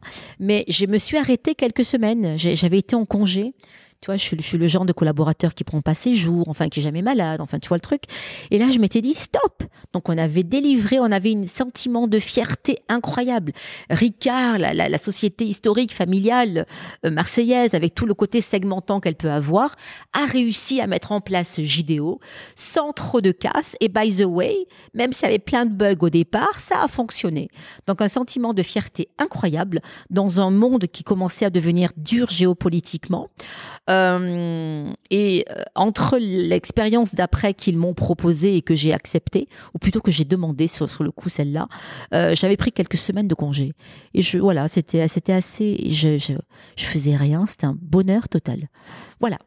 C'est, c'est amusant parce que enfin, à mon avis, même te, te, toi-même, ne rien faire, c'était pas quelque chose euh, de commun chez ah toi. non, non, je sais. C'est surprenant, mais si tu trouves que c'était un bonheur à l'époque, c'est qu'il y avait vraiment un besoin, un besoin, bien sûr, euh, véritable. oui. Bien sûr. Ouais. Et ça n'arrive pas qu'aux autres. Il faut faire attention à soi. Hein. Ça n'arrive pas qu'aux autres. Déjà, en être conscient, c'est déjà faire preuve d'anticipation. Ouais, c'est gentil. Voilà, et donc, euh, et donc on met en place JDE une révolution à l'époque, même si je déteste ce mot chez Ricard. Et puis, euh, évidemment, la fin du projet, mon patron de l'époque me dit, mais t'as envie de faire quoi? Et là, ce qui m'attire, euh, c'est les achats, c'est la négociation. On commence dans ces années-là à avoir de la pénurie de matières premières. On parle de crise du sucre, de crise de l'alcool, de crise du verre. Et je m'intéresse à toutes ces industries. Je lui dis, je veux faire ça. Et donc, euh, je rentre euh, dans le service achat et où je deviens responsable achat de, tous ces achats dits techniques liés à la production, achats directs, nomenclaturés pour Ricard, puis pour tout le groupe. Donc là, plus dans les bureaux? Alors pas du tout. Pas du tout. Pas du tout. Pourquoi? Parce que là aussi, si tu ne vas pas voir une verrerie, là tu te rappelles tes lectures d'enfance et d'adolescence, Zola, tu ne comprends pas ce qu'est l'industrie lourde en France. Et quand tu visites une verrerie, tu te dis waouh, comment est-ce possible à notre époque d'avoir des conditions de travail comme ça? Ce sont des industries très lourdes. C'est comme les papeteries qui consomment de l'eau, qui à l'époque étaient très polluantes, ou, ou les cartonniers. Donc beaucoup de visites de ces fournisseurs pour mieux les comprendre et beaucoup de notions de responsabilité qui commencent à émerger, euh, puisque dans, nos, dans les écoles à l'époque, on nous apprenait à acheter, à être un petit peu comme la grande distribution. Et puis tu te rends compte que c'est pas ça et tu te, tu te, tu t'autodisciplines pour arriver à créer des conditions d'une relation. Euh, euh, ce qu'on appelle aujourd'hui win-win, mais, euh, mais, mais, nourrissante des deux côtés. Et donc, pour ce faire, si tu restes dans ton bureau, c'est pas possible. Donc, tu vas voir tes fournisseurs. Euh, tu parles beaucoup aux équipes market, marketing qui te demandent de développer des, des, bouteilles à paillettes et tu leur dis ce qui est possible ou pas. Donc, beaucoup de déplacements. Deux, trois années, c'est ça C'est ça, ouais, ouais, secteur-là? Trois années, un cycle. Un cycle. et tu fais une belle rencontre euh, Jean-Philippe André. Tout à fait, magnifique rencontre. Euh, président du directoire d'Aribo France. Absolument. Euh, qui, alors je crois à l'époque, devait renouveler son, son comité de direction. Son comité de direction. tout à fait. Ça. alors raconte-moi cette rencontre. Comment, comment, comment ça se passe? Est-ce que tu connaissais déjà Jean-Philippe Alors non, non, je connaissais pas Jean-Philippe André. donc Jean-Philippe André si tu me permets, avant de, de parler de Jean-Philippe André, je voudrais citer, puisqu'on cite des personnes, j'ai cité Jacques Joseph dans la chimie, je voudrais citer Jean-Marc Rouet, Pascal Demarchy et puis euh, Camille Méry, qui m'ont, euh, voilà, mes mentors de chez Ricard. Voilà, c'était juste un petit, voilà, c'est important, un, petit clin d'œil sympathique avec ces messieurs, voilà, qui ont, eu, qui, ont eu du mal du fait que je sois une femme, mais qui ont, qui ont été des supports incroyables. Et Jean-Philippe André, lui, il arrive, on lui confie le, le, le directoire de, de la société Haribo en France. Et donc, euh, il a l'opportunité, par des jeux de départ naturel à la retraite, de, reconstituer son comité de direction. Et il cherchait un patron des achats à l'époque. Euh, et donc, il, avait mandaté un cabinet de recrutement pour ça. Donc, je reçois un appel. Et, comme il y avait très, très peu de femmes en comité de direction chez Ricard à l'époque, pour ne pas dire aucune, euh, je dis, OK, why not? J'avais fait mon tour chez Ricard, rencontrons. Et puis là, je rencontre un homme d'une intelligence remarquable, avec un savoir-être euh, qui moi me va bien, beaucoup d'audace, beaucoup de beaucoup de vision et beaucoup de courage. Et il me dit ben, ben rejoins-moi, euh, nouveau comité de direction, euh, on doit réveiller une belle endormie. J'ai adoré la métaphore. j'ai eu beaucoup de respect pour pour cet homme et je lui ai dit ok. Donc, et ça aussi, hein, quitter Pernod Ricard, mais un de mes surnoms c'est Pomponnette, hein, parce que on ne quitte pas Pernod Ricard. Pernod Ricard, c'est. On, y rentre et on y reste. On y rentre et on y reste. Mais moi, c'était pas mon, mon envie de vivre. J'avais fait le tour de l'embouteillage et puis surtout, je voulais grimper, même si je déteste ça, mais je voulais vraiment arriver à un niveau de cadre dirigeant. Parce que tu n'étais pas au CODIR chez. Je n'étais pas au CODIR, j'étais N-1 chez Ricard il n'y avait pas de femmes au CODIR. Voilà, c'est ça.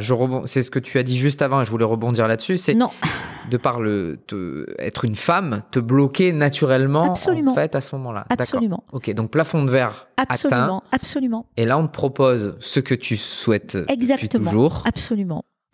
Une place en comité de direction dans, un, dans une industrie fort sympathique pour la gourmande que je suis, les bonbons, euh, et en même temps extrêmement segmentante puisqu'on parle de plus en plus de bien-être et puis de et donc je sors de l'alcool pour arriver dans le sucre. Donc c'est c'est assez non mais c'est pas rien. Et euh, et puis je choisis de rejoindre l'aventure et je rentre au comité de direction de, de Haribo société dans laquelle je vais rester une dizaine d'années. Dix ans. C'est une boîte d'origine allemande. Ah, allemande, tout à fait. Haribo, ça veut dire Hans Riegelbonn. Et le management euh, allemand, du coup, là, tu le découvres? Je le découvre, ouais. découvres? Je le découvre. donc, ta place au sein du, du, du CODIR, Ouais. co- co- comment tu, tu, tu te l'as fait Est-ce que tu dois jouer des coudes? Ouais. Bien sûr, je dois ouais, jouer des de, coudes. De partout, de toute manière. On n'a pas le choix. On n'a pas le choix parce que, parce que je faisais partie des premières femmes cadres dirigeantes de Haribo dans le monde à l'époque. Et, euh, et, et, quand Jean-Philippe est arrivé, euh, euh, il a refait son comité de direction, mais avec beaucoup de respect, il a, il a attendu les départs naturels des personnes qui étaient là avant notre arrivée. Et donc, il y a eu une espèce de période pas simple parce que là aussi, des personnes extraordinaires qui, qui, avaient fait le succès de Haribo avant l'ère Jean-Philippe, je dirais, ne voyaient pas d'un bon œil arriver ces gens-là qui faisaient pas partie de la famille avec des méthodes et une vision différente. Et puis surtout, on n'était pas confuseurs. Et là aussi, beaucoup, il faut apprendre le métier de la confiserie. Euh, donc j'ai joué des coudes, j'ai fait comme j'ai pu, j'ai fait des erreurs, j'ai fait de magnifiques choses euh, avec le Cody et les équipes. Et puis j'ai fait mon bonhomme de chemin puisque j'ai eu la chance d'y exercer des métiers différents. Tu as commencé aux, ach- aux achats? Alors j'ai commencé aux achats et à la supply la chain, supply puisque chain. là aussi la rencontre fait le job. Et puis Jean-Philippe, quand on s'est rencontrés, je pense qu'on a bien fité lui et moi. Et puis il a, il a, il a ouvert le poste et il m'a dit bon, ben, tu vas me prendre la supply aussi. Donc d'une pierre, je fais deux coups. Donc euh, voilà. Et comment tu as évolué après au sein du, au sein du groupe? Alors au départ, donc j'ai fait pendant 3-4 ans achat supply. Donc là, on a, on a mis en place des choses magnifiques. Le premier pooling alimentaire euh, du sud de la France avec les, les soupes Campbell à l'époque, où on mutualisait là aussi hein, la responsabilité. Venez, on mutualise nos forces et nos moyens pour être encore meilleurs et plus forts avec nos clients. Euh, après, j'ai pris les, les usines également. Donc j'avais les opérations, l'usine de Marseille. Nous nous sommes battus avec tout le comité de direction pour que perdure notre usine euh, de Marseille euh, longtemps, hein, puisque euh, c'est la force de cette marque. Cette marque, c'est comme Ricard. Ricard est une marque française, marseillaise. Haribo, c'est allemand. Mais les gens, dans leur inconscient, ça fait partie de leur, de leur, de leur culture. C'est une, une société française de cœur. C'est ce que j'allais te dire, c'est que quand on parle d'Haribo, moi le premier, hein, C'est ça. l'impression que c'est une société française C'est ça. qui a démarré à Marseille, euh, dans le quartier des Arnavaux. C'est ça. Et je me souviens d'une période où il y avait cette réflexion de, Absolument. de, de, fin de, de, de, De supprimer. délocalisation, Exactement. absolument. Exactement. Et je Et suis ça, ça, c'est quoi? C'était une volonté allemande? En fait, il n'y avait pas de volonté, il y avait une question d'optimisation. Là, c'est pareil. Haribo est un groupe magnifique, là 100% familial, pas coté, donc avec d'autres codes. Euh, mais avec les années qui arrivent et puis les outils et la data, l'actionnaire a de plus en plus comparé les productivités des usines avec les TRS et tous les indicateurs. Et, et force est de constater qu'à investissement équivalent, les usines françaises étaient très très bonnes sur certains points et moins bonnes sur d'autres points. Donc ils nous ont demandé à tout le comité de direction de challenger nos équipes sur les méthodes de travail, sur le nombre de TP sur la ligne par exemple, pour qu'on arrive à être aussi productifs que euh, les usines autrichiennes, les usines allemandes, les usines espagnoles, les usines anglaises. Et avec le système de, de, de travail en France, il nous a fallu beaucoup de, de pédagogie et beaucoup de, de, de, de, diplomatie hein, euh, pour arriver à convaincre les collaborateurs, les opérateurs sur chaîne, qu'il fallait également apprendre des autres. Et comme les équipes françaises ont toujours été visionnaires, même si râleuses, in fine, ça a bien fait l'équilibre. Et c'est vrai que ce comité de direction a réussi à convaincre euh, l'actionnaire de garder deux sites de production distincts en France, et on en est très fiers, puisque juste après, il fallait faire d'une Made in France. Et je c'est une de mes plus grandes fiertés d'a- d'avoir réussi avec mes collègues du comité de direction à faire que ces deux sites de production soient encore là aujourd'hui et maintenant. Et à pérenniser non seulement la marque mais le savoir-faire français puis les emplois. C'est très important. On va parler d'une autre boîte familiale que Mhm. tu as rejoint juste après. oui. Parce que c'est vrai que tu as ton parcours te rapproche euh, énormément de Oui. boîte familiale. c'est vrai Il y a peut-être quelque il y a chose. peut-être quelque chose à creuser là-dedans mais c'est vrai je me sens bien Exactement. Tu rencontres la famille Saadé, absolument donc euh, les fondateurs de CMA CGM. oui Et là, tu souhaites relever un nouveau challenge. tout à fait Parle-moi-en un petit peu. le magnifique monde de l'immobilier et des travaux. En fait, donc je passe dix ans chez Haribo où je, où je pilote beaucoup de projets. Et puis. Euh... Ta rencontre avec la famille Sadé elle arrive toujours pareil, à point nommé. C'est incroyable. Je, me refais le film en même temps que je te parle.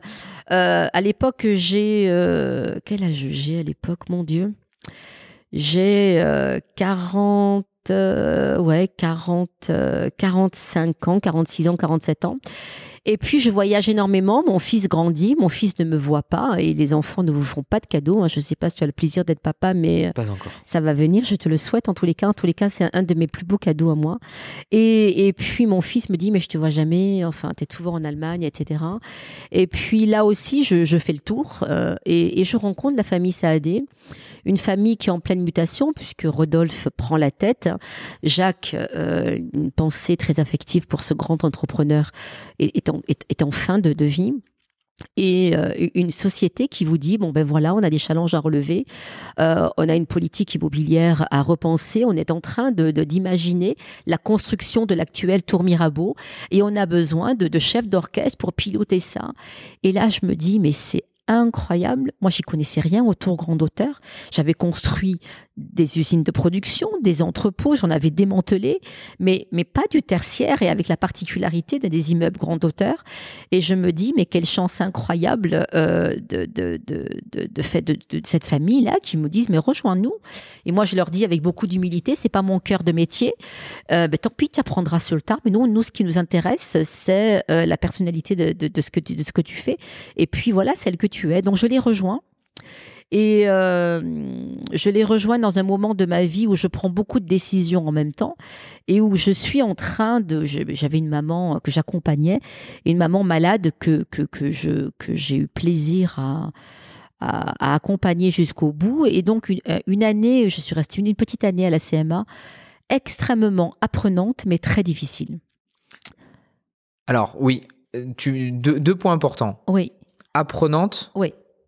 Sur, sur quel sujet là tu apprends Alors on apprend toute sa vie, mais là spécifiquement par rapport à tes anciennes expériences, qu'est-ce que tu développes Qu'est-ce que tu apprends Qu'est-ce que tu découvres au fond de toi comme capacité, compétences nouvelles ou enfouies? Euh, Il y a deux choses. D'abord sur le métier. Euh, je m'apprends euh, ou je me découvre une appétence pour la construction.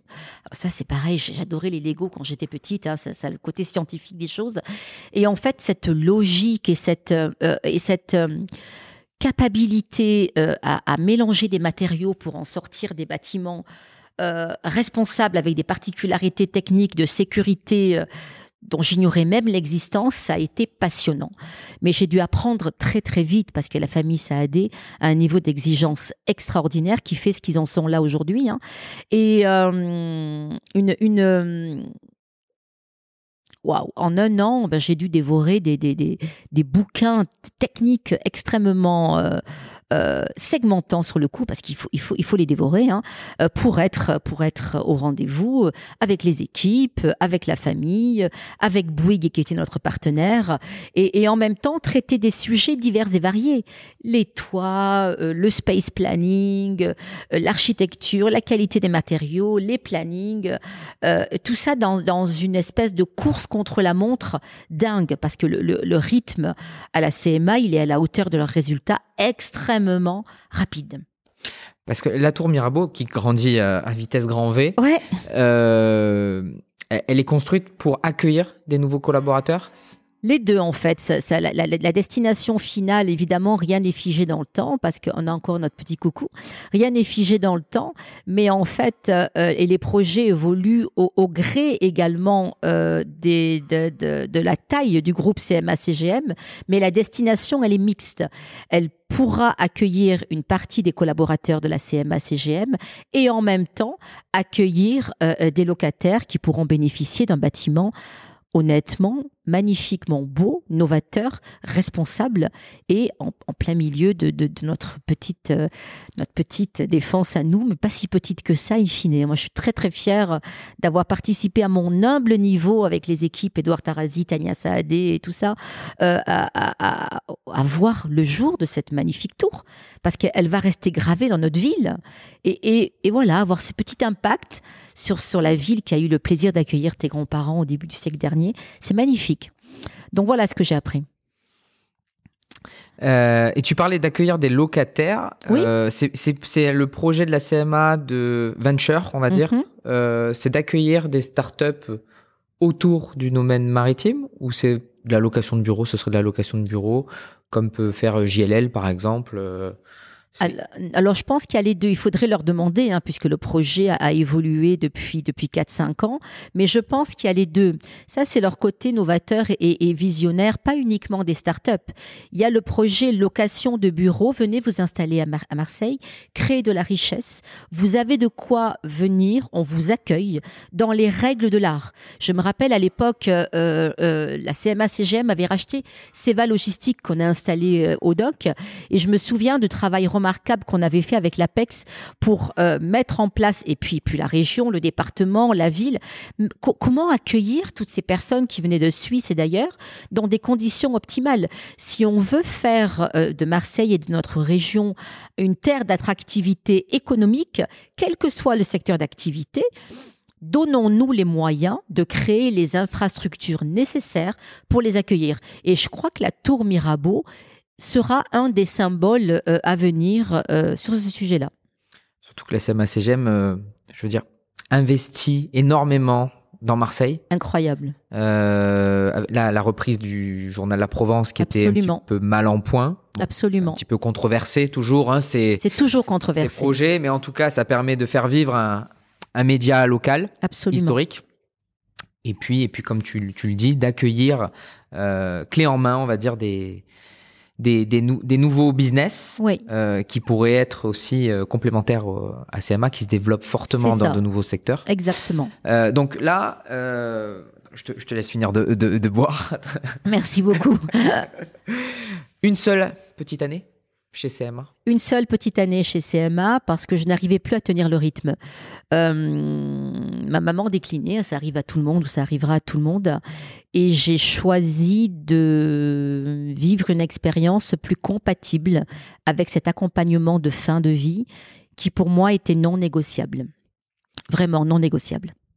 Et là, tu reviens à tes amours et là, je reçois un jour un appel euh, de ce fameux monsieur Jean-Marc Rouet dont j'ai déjà parlé, qui m'a embauché il y a une quinzaine d'années auparavant et qui me dit coucou Pomponette, on refait le comité de direction de Ricard et on va enfin terminer ce qu'on avait commencé. Euh, on va fusionner Pernod Ricard. Ah bon? Et, euh, et puis on se rencontre, et puis c'est quelqu'un pour lequel j'ai beaucoup d'amitié et de respect. C'est un de mes principaux mentors. Et je rencontre donc euh, euh Philippe Coutin, la personne qui a remplacé Philippe Savinel à la tête de, Ricard. Et voilà, on parle tous ensemble de ce projet. Et puis je me dis allez, je, j'y vais.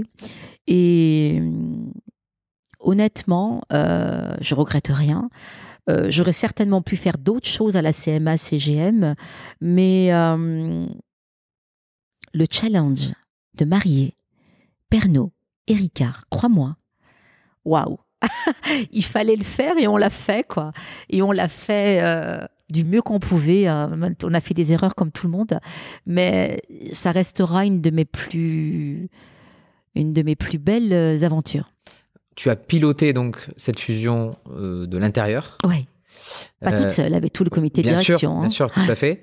Euh, raconte-moi ce challenge qui pour toi est, enfin, sort complètement de, de, l'ordinaire. Hein. Ah, c'est clair. là, là tu avais déjà un, je veux dire, un, statut de, de cadre de dirigeant. cadre dirigeant, tout à fait. Voilà. Mais là, tu passes encore un niveau au-dessus. Absolument. C'est comment, comment comment réussir l'inimaginable, l'inacceptable pour certaines personnes, c'est-à-dire comment arriver à créer une famille recomposée en terrain neutre. Euh, euh, dans un laps de temps extrêmement court et dans une période euh, sanitaire et géopolitique jamais euh, vue et jamais rencontrée de notre vivant. Donc c'est euh, ça a été une, aventure de trois ans de tous les instants. Et mais en même temps, de tous les instants, mais en même temps avec une liberté d'action. et, c'est ce, qui, ce qui a fait la différence entre Pernod Ricard et la CMA-CGM, c'est que j'organisais mon temps comme bon me sentait. Donc, euh, et ça, c'était quand on accompagne comme ça des, défunts de vie. Je ne sais pas si tu as eu l'opportunité de le faire. Tu as besoin de, gérer ton temps. Donc, who cares si je bosse la nuit, c'est mon problème, mais, mais tu gères ton temps comme tu veux. Et, donc. Euh, euh, on parle beaucoup aujourd'hui de travailleurs aidants, en fait. Est-ce que c'était un peu, c'était un peu cette dimension-là? Travailleur aidant, je sais pas, mais euh, en tous les cas, c'est travailleur, j'aime beaucoup le terme, qui va jusqu'au bout de ses convictions. Je veux dire, euh, euh, nos ascendants, enfin en tous les cas, moi j'ai eu de la chance, ils se sont bien occupés de moi, et, je crois que, que qu'accompagner la fin du parcours qui sera le nôtre un jour, c'est de notre responsabilité. Moi, je m'engage de plus en plus là dans ces tiers-lieux et, pas de maternelle parce que j'y crois dur comme fer. Et je, c'est peut-être mon expertise de casser les silos d'entreprise. Et, donc, pouvoir mener les, deux pas combats quoique presque, hein, parce qu'il faut aller chercher dans ses ressources et savoir s'apaiser, hein, s'auto-apaiser, parce que c'est pas simple émotionnellement parlant. Euh, pouvoir le faire, euh, honnêtement, même si c'est dur sur le moment, même si on y laisse des plumes, mais comme à chaque fois qu'on se surinvestit, honnêtement, c'est hyper apaisant. Et, si demain on ferme les yeux, vous vous dites, ben, je l'ai fait quoi. Pernod et Ricard, ils sont mariés. Bon, ben, on a fait des erreurs, on s'est planté, c'est pas grave, on a rattrapé. Euh, et, puis, moi, mon, travail de, de, fermer les yeux à une des personnes qui comptait le plus pour moi a été fait également. Donc, euh, tout va bien. Rappelle-moi un petit peu le, rapidement hein, le contexte. Pernod, Ricard, tu parlais d'un contexte aussi sanitaire très compliqué. oui, on était en plein Covid. En fait, euh, euh, euh, Pernod Ricard, le groupe Pernod Ricard date de 1975. Oui. Mais dans le donc en fait c'est le même compte, le même ébit depuis quasiment ma naissance. Mais dans le psyché des gens et dans les, et dans les équipes, surtout commerciales, dans les équipes front qu'on appelle, c'était absolument pas le cas c'était les ennemis. Hein. Les commerciaux étaient en doublon sur leur terrain. Ils allaient visiter les bars, les discothèques, les, les, boutiques les unes après les autres. Et puis, euh, en contre-argumentant l'argument du collègue qui était passé ou qui allait passer. Donc, ça pouvait tenir tant que le marché des spiritueux euh, était euh, à son apogée. Et, dans un marché en pleine mutation, euh, avec la crise des, des, consommations locales, avec le regroupement de, la GMS, avec le marché de la consommation responsable, dont le, le groupe Pernod Ricard est le principal ambassadeur, on se dit, les mêmes causes créent les mêmes effets. Il va vraiment falloir qu'on arrive euh, à fusionner et à mutualiser nos forces. Parce que, by the way, je vais simplifier le discours, Ricard au 51, c'est la même boîte. Ce sont les mêmes usines de production. Donc, euh, euh, allez, on va mutualiser les forces. Mais ça, ça a été extrêmement douloureux euh, pour beaucoup de personnes, et, peut-être que je, avec le recul, j'aurais, peut-être dû m'en apercevoir, il y avait une, un attachement aux marques incroyable et, et, certaines personnes ont, été, excuse-moi d'employer un terme un peu fort, déracinées. Euh, les équipes de Pernod étaient entre autres euh, à Créteil euh, dans cette fameuse pyramide inversée. on leur a demandé de venir à Paris intramuros ou à Marseille, extrêmement difficile. Et puis les équipes de Ricard étaient tu te rends compte depuis le début, là où était né Paul Ricard. Sainte-Marthe était leur deuxième maison. Et comme je te disais, l'herbe est très bonne chez Ricard. On ne quitte pas Pernod Ricard. On est à compter sur les doigts de la main les quatre dirigeants qui, qui avons osé partir une fois. Et alors deux fois, je crois que je suis la seule, quoi, une des seules. Donc euh, euh, on a euh, on a dû marcher sur des œufs et peut-être parfois euh, si certains collaborateurs m'écoupent, ben tiens, je leur fais mon mea culpa en, en public. Peut-être parfois trop en mode bulldozer, on n'avait pas le temps, on n'avait que trois ans pour faire ça. Et on a eu un élément avec tout le comité de direction et les consultants qui nous ont accompagnés, qu'on ne pouvait absolument pas anticiper, c'est la crise Covid hmm. et les effets euh, psychologiques qu'on continue à avoir aujourd'hui. Et piloter une transformation aussi rapidement euh, dans, un tel contexte avec des puissances de marque et des équipes très ancrées, très très peu de turnover dans ces deux boîtes, crois-moi, ça n'a pas été de tout repos. Ça, ça paraît fou ce que tu dis parce que vous étiez conscient de tous ces points depuis des années et des années. Pourquoi ça n'a pas été fait euh, avant? Par respect de l'être humain, je dirais, parce que euh, quand, tu, quand tu pilotes ou quand tu manages des projets comme ça de transformation profonde, il y a un élément que tu ne peux absolument pas ignorer, euh, c'est la pyramide des âges de tes collaborateurs. Et, tu as donc différents critères trois principaux, les critères économiques, qui font que tu sais que, in fine, un jour, tu dois le faire.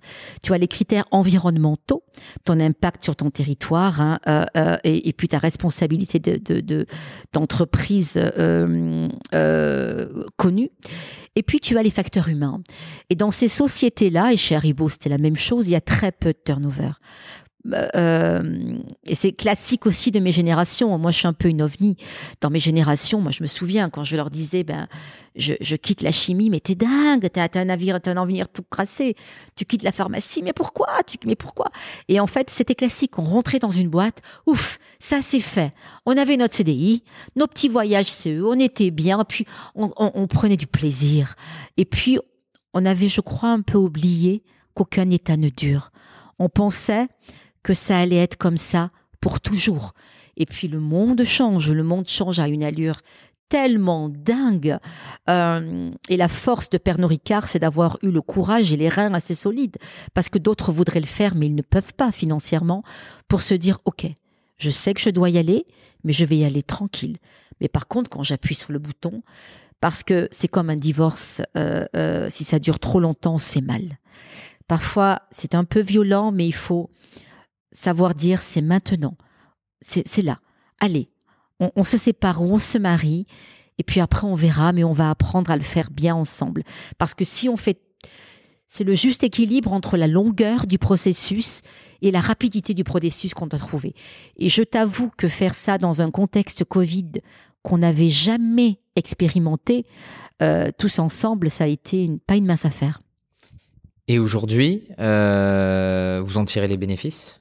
Euh, oui, aujourd'hui, je crois, il y a plusieurs choses. Je crois que euh, les collaborateurs, euh, in fine, nous ont fait confiance et on a tenu notre parole même si on a dû faire des choix. Des fois, c'est pas facile quand tu es cadre dirigeant, tu dois faire des choix, des fois des choix difficiles qui ne vont pas dans le sens de, tes convictions profondes, mais qui, vont dans l'intérêt du, du, projet, dans, du projet global et dans la majorité des collaborateurs.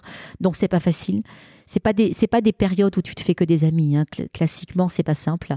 Euh, mais euh, on en tire trois principaux bénéfices. Le premier, on n'a pas à rougir de ce qu'on a fait du patrimoine euh, immobilier des deux sociétés. La tour inversée à Créteil a été rachetée par de Richebourg, une famille magnifique. donc il y a toujours de la vie. Il y a une continuité, elle est en pleine rénovation. Donc, les anciens, avec beaucoup de respect de Pernod, voilà, on, leur a dit qu'on allait le faire et on l'a fait. Pareil pour les gens de Ricard, on aurait pu faire des bâtiments, hein, des immeubles, et on a construit, on s'est battu pour, pour que l'épopée naisse avec euh, Laurent Choucroune et toute son équipe, euh, que je salue au passage s'il m'écoute. C'est son anniversaire aujourd'hui. Bon anniversaire Laurent. Euh, tu sais, quand on va voir un actionnaire du groupe CAC 40 et qu'on lui dit, ben, on va vendre à une association qui aujourd'hui n'a pas un rond, mais dans un an on pourra te racheter le, truc, et là on te regarde en te disant, Marjorie, t'as trop fait la fête ou qu'est-ce qui se passe? Et puis là, pareil, Philippe Philippe Coutin, toute l'équipe euh, nous font confiance. Et comme ils ont un petit aussi un petit brin de décalage qui moi j'aime bien, te disent ok on y va. Ça n'a pas été simple. Là, on a eu des périodes de doute, des périodes de, de, conflits internes où on n'était pas d'accord, mais on n'a rien lâché. Et in fine, aujourd'hui, les collaborateurs quand ils partent à la retraite de chez Ricard, j'ai une petite pensée pour Patrick Deschamps qui a été mon patron puis mon collègue l'ancien patron des achats, mais quand ils partent à la retraite, ils vont faire leur, ils vont, ils vont, ils vont euh, aller popper, boire un coup et manger au restaurant. Et ça, honnêtement, c'est le plus beau des cadeaux qu'ils puissent me faire. Parce que crois-moi, quand tu es à la tête de tel projet, euh, c'est tu te fais pas que des amis parce que tu es la personne qui, qui va déraciner tout ça. Et bon, euh, ben, J'espère qu'aujourd'hui, avec le recul, leur douleur est apaisée. Et euh, honnêtement, on a fait des choses au doc. À l'époque, on, avait dealé avec Marc Pietri parce que Pernod Ricard se sent aussi responsable de son territoire. Et investir les docks, un bâtiment qui aujourd'hui encore, pas au niveau tertiaire, mais au niveau commerce, cherche ses marques, on va pas se mentir. Euh, eh ben là aussi, quoi, on dit ce qu'on fait, on fait ce qu'on dit, on est cohérent. Et on leur livre des bureaux, somme toute. Euh, euh, pas tellement, euh, comment dirais-je, différent de la promesse qu'on leur avait tenue. Je ne sais pas si tu as eu le plaisir de visiter les, bureaux de Pernod Ricard. Waouh! Les bureaux, non. Les docks, euh, oui, parce que j'ai travaillé dans, les, dans des bureaux au sein des docks. Euh, mais c'est vrai, l'architecture en tout cas, des, ah, des bureaux, ce bâtiment en pierre. C'est ça. en pierre apparente. C'est ça. très atypique. Ouais. Très, très, très atypique. Je crois que vous avez un bar en plus au dernier étage. Ah, on a plein de bars. Voilà, il y a quelque chose comme ça qu'on voit, que j'ai vu de la fenêtre. Non, ben en fait, Pernod Ricard, il est créateur de convivialité, ce groupe. Donc, on a, on a un bar, et ça, c'est très rigolo parce que sans le vouloir, on a construit le plus, le plus long bar de, de, de toutes les filiales de Pernod Ricard. Donc, ça, c'était très rigolo à faire. Mais c'est surtout qu'on a, on a décidé, en, euh, pendant, en même temps de cette fusion, on, on m'a confié un autre projet, c'est d'arriver à rentrer en contact, de créer une nouvelle road to market market euh, pour le groupe et de faire du B2C, puisque le groupe ne fait pas du B2C. Hein. Et, donc, euh, tous les bureaux euh, sont, sont au doc. Et, en bas, en bas des bureaux, donc on, a annexé quatre cellules commerçantes et on a et on a imaginé un concept avec avec les équipes de musée, boutique, bar, restaurant. Et moi, j'avais jamais fait ça. Je me suis retrouvée à avoir une licence 4 avoir de nouveaux diplômes pour gérer des bars-restaurants. La vie est faite d'aventures. Hein et, mais c'est incroyable.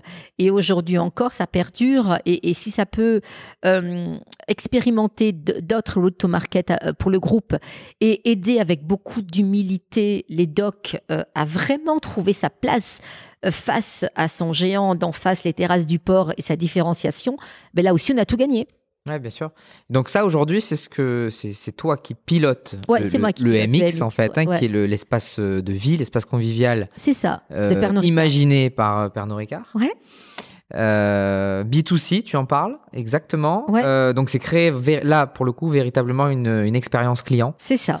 En regroupant ce que tu disais, boutique. C'est ça. J'ai pas eu le plaisir d'aller y déjeuner encore. Ah, il faut que tu y ailles, c'est délicieux.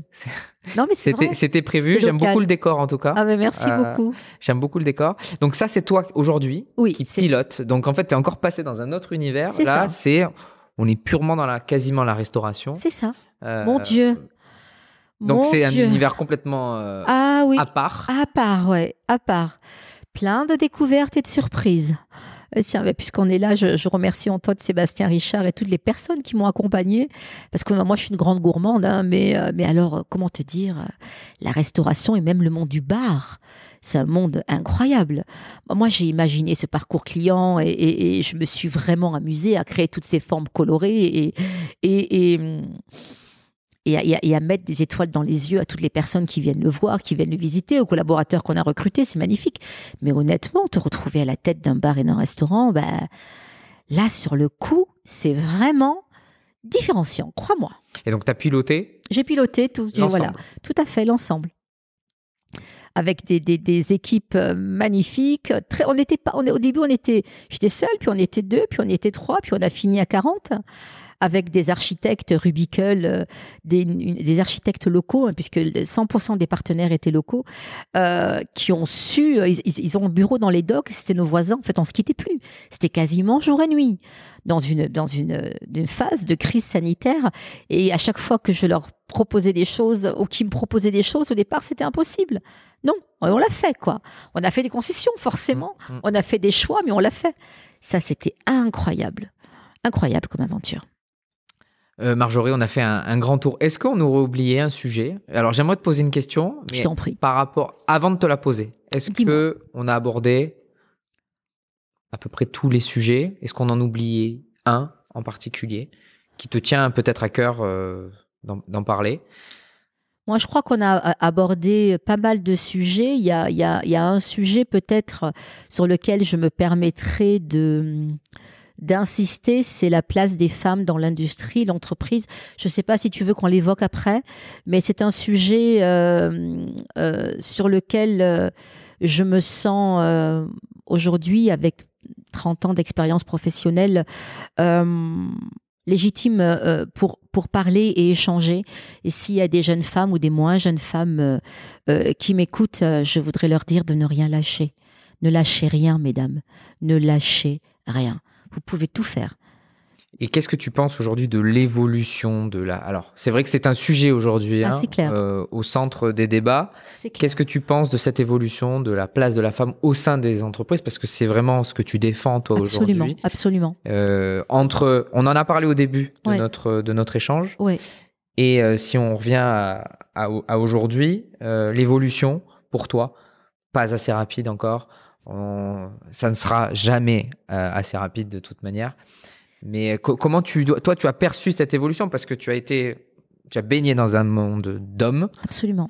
euh, et puis tu as pu voir aussi cette évolution en, t- en- en tant que cadre dirigeante, Ouais, euh, notamment au sein des CODIR. ouais.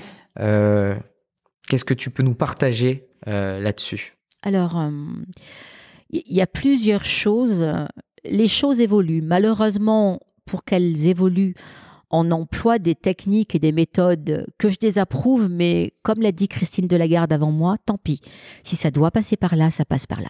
À la fameuse histoire des quotas, hein, je trouve ça, mais c'est comme s'il fallait un quota de blonde, un quota de rousse, un quota de, de personnes de couleur. Il faut arrêter, quoi.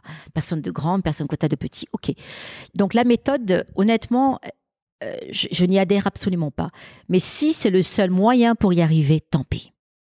Tant pis, tant pis, tant pis. Parce que les choses ne peuvent plus perdurer telles que moi, je les ai vécues. Euh, euh, le genre, comme la couleur de peau, comme, comme, comme la religion, comme n'importe quelle différence, ne peuvent plus être à l'origine euh, euh, d'un choix ou non d'évolution d'une personne dans l'entreprise. Et, et, et on peut être genré différemment, on peut s'amuser des jeux de... Parce que, attention, moi j'adore les hommes, hein, et, et je peux te garantir qu'avec le recul, une fois que tu as joué des coudes, comme tu dis, une fois que tu leur montres que tu peux être autre chose que sympathique, tu peux être sympathique, mais pas que. Ensuite, ce sont les premiers à t'aider. Et, malheureusement, tu, rencontres aussi des femmes qui ne t'aident pas dans ton parcours. Je, voudrais juste que euh, avoir un discours assez que je pense être assez juste. Moi, j'ai souffert du machisme et de l'absence de femmes en comité de direction en tant que cadre dirigeant. C'était mon objectif de vie parce que je suis un pilote. Je suis faite pour piloter, pour diriger, pour prendre des risques. C'est ce qui m'anime euh, et, et, et je l'ai fait. J'ai réussi à le faire et je vais continuer à le faire. On parlera plus tard de Richardson, mais euh, euh, mais à quel prix? À quel prix Si on m'avait donné quelques codes, quelques, quelques traductions du fait que le fait d'être blonde aux yeux bleus allait vraiment euh, m'empêcher à, atteindre euh, des choses plus vite ou différemment ou mieux, sans vouloir être obligée d'en faire trop. Parce que c'est souvent la problématique chez les femmes, on est tellement obligé d'en faire trop pour y arriver qu'on s'épuise et on fait des bêtises, pour pas dire autre chose. Donc, euh, ce plafond de verre, il faut arrêter. On peut, on peut tous tout faire à condition de se faire plaisir et, de le faire en se respectant et en respectant les autres. Et, il n'y a pas de règle. Moi, j'ai eu affaire malheureusement à, de la jalousie féminine, mais c'est incroyable aussi. Ça existe, de la jalousie féminine. Euh, les, les jeux de politique les plus sournois euh, auxquels j'ai dû malheureusement jouer, ça, il avait, été initié par des femmes, pas par des hommes. Donc, il n'y a, vraiment pas de règle. Ce que je veux dire par là, c'est que le genre ne doit plus être un tabou. C'est vraiment... Et, et, et mesdames, comme messieurs, s'il vous plaît, ne lâchez rien. Punaise, on est différents, et tant mieux si on est différents. Mais soyons complémentaires. Et tant pis si on n'est pas d'accord, on a le droit de l'exprimer. On n'est pas obligé tout le temps d'être au pays de Candy. C'est une expression qui m'est chère. Voilà. tu parlais de Richardson. Oui. Et en fait, ça vient euh, à ma question, ma dernière question que je voulais te poser avant qu'on passe à une phase euh, question-réponse, on va dire. Avec plaisir. Euh, tu parles de Richardson. Est-ce que c'est ton prochain projet? Quels sont tes prochains projets? J'imagine que tu vas pas tout nous dire. Pas tout, Euh, mais en tout cas, j'ai relevé un point, c'est qu'en 2023, Oui. tu devrais intégrer le comité de direction. Oui. du groupe familial euh, qui est Richardson, Oui. ce groupe très bien implanté dans notre région. Oui. Et donc un, un énième comité de direction Oui. que, tu, que tu intègres. Ouais. Félicitations pour ça. Merci beaucoup. Euh, Raconte-moi un petit peu euh, le- les coulisses de, de, de, de, ça, de cette peut-être nouvelle aventure ou complémentaire en tout cas. Ouais. Eh Ben en fait, encore une fois, c'est une, une affaire de rencontre. Euh, donc la, la, fusion chez Pernod Ricard est terminée, le MX tourne, le, le, le, le concept est breveté, tout va bien. Et puis forcément, euh, quand tu es cadre de direction, dans des grands groupes du CAC 40, tu as deux possibilités. hein. Euh, soit, et, et, et tous les choix sont respectables euh, à partir du moment où ils, nous ressemblent, soit euh, tu, continues ton job et puis tu ronronnes et puis tu, attends à mon âge avancé la retraite. Non, mais c'est vrai, je t'assure. Soit tu te dis, ben, je m'en vais et puis je vais prendre une filiale, je vais prendre un poste à la holding à Paris, etc. Et, euh, et puis moi, j'ai 52 ans, j'ai la chance d'avoir un fils de 12 ans. Et euh, on parle beaucoup de qualité de vie, mais j'ai vraiment euh, envie aujourd'hui euh, de me poser tout en, en m'amusant. Et je reçois un appel d'un cabinet de chasse et qui me dit Est-ce que, by the way, vous seriez intéressé par une opportunité? Alors moi, je dis toujours oui. Parce que même si tu dis non, à la fin, tu as, fait- fait- des rencontres. Et j'ai la chance d'avoir des amis, des collègues et des relations incroyablement euh, euh, euh, riches et présents pour moi. Et donc là, je fais une rencontre et on me parle de cette famille très discrète que je ne connaissais pas. hein. Le seul membre de la famille que j'avais le, plaisir de connaître, c'était David Sussman d'un côté et puis Flavie Richardson que j'avais rencontré il y a deux ans au travers d'un dîner de femmes. Et on me parle d'un poste. Euh, alors, le, poste au départ m'attire pas trop, mais, mais la société m'attire. Et donc, je rencontre le, le directeur général. Et puis, on parle, on parle, on parle, on parle. Et, et, et puis, cette famille m'attire. C'est incroyable la force, la puissance de cette famille, tout en discrétion, tout en humilité, cette vision. Et, et là, on me dit, ben tiens, on va créer un poste pour toi. Et là, je me dis, waouh, j'ai une chance incroyable. Et en fait, on, a fité un tout petit comité de direction, un, un- un actionnaire 100% familial, avec le courage de ses opinions, aucun stress, puisqu'ils vont très bien. Je, vais intégrer un groupe qui va très bien, mais en même temps, euh, une conscience, là aussi, que le monde change et que le, professionnel qui vient au comptoir de Richardson euh, prendre euh, euh, ce dont il a besoin, euh, cette offre qui, fonctionne super bien et qui est un socle, va devoir s'enrichir d'autres offres propositions et d'autres parcours clients, qu'ils soient B2B ou B2C. Et en fait, il me demande si ça m'intéresse de les rejoindre. Et là, je me dis, c'est incroyable. Euh, donc évidemment, on en parle, conseil familial, puisque, euh, puisque ce sont des choix de, de famille. Et, puis, euh, mon mari me dit, mais écoute, de toute façon, la réponse est dans tes yeux, quoi. Parce que j'ai vraiment craqué. Tous les membres du comité de direction de cette famille sont d'une mais d'une réelle bienveillance, mais réelle, hein, pas au sens galvanisé. Ah, on est tous d'accord. Non, non. On, peut ne pas être d'accord, on peut avoir une vision, on va l'échanger, et puis ensemble, on va trouver les meilleurs compromis pour que la boîte et nous tous soyons le plus heureux. Et j'ai déjà eu le plaisir de rencontrer mes futures équipes, euh, mon futur patron, euh, euh, qui à mon avis est extrêmement complémentaire avec celle que je suis. Un petit comité de direction va être 5-6 et un poids sur l'économie locale incroyable. Tout avec finesse, discrétion, humilité. Waouh, moi je dis que j'ai une chance incroyable. Et donc euh, je leur ai dit oui. Et puis, mais par contre, euh, je leur ai dit euh, oui, mais laissez-moi un peu de temps pour souffler. Ça, on apprend à le faire avec le temps. Et donc je les rejoins début janvier. Et parallèlement à ça, je vais continuer mes engagements, mais je ne vais pas tout te dire. hein. Je donne des conférences, je donne des cours, je conseille des petites TPE. C'est un plaisir pour moi. Et ça, c'est le côté positif du temps qui passe. Tu peux t'autoriser à plus avoir de filtre ou à, changer la couleur du filtre et dire les choses pour que les personnes que tu as en face de toi euh, ben, puissent euh, éviter euh, ou pas. Après tout, est-ce que c'est bien ou pas pour eux? Je ne sais pas. Mais en tous les cas, partager avec eux ce que la vie t'a appris au travers de tes expériences et de tes rencontres.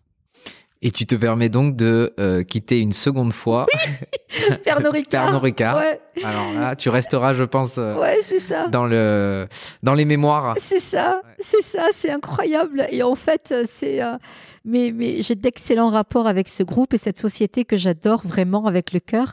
Mais, mais, mais je suis pas faite pour le ronronnement. Hmm. C'est quelque chose qui ne me va pas. Peut-être plus tard ou C'est ce que j'allais te dire. Peut-être plus Jamais tard. 203? Bah, C'est ça, je ne sais pas de quoi demain sera fait.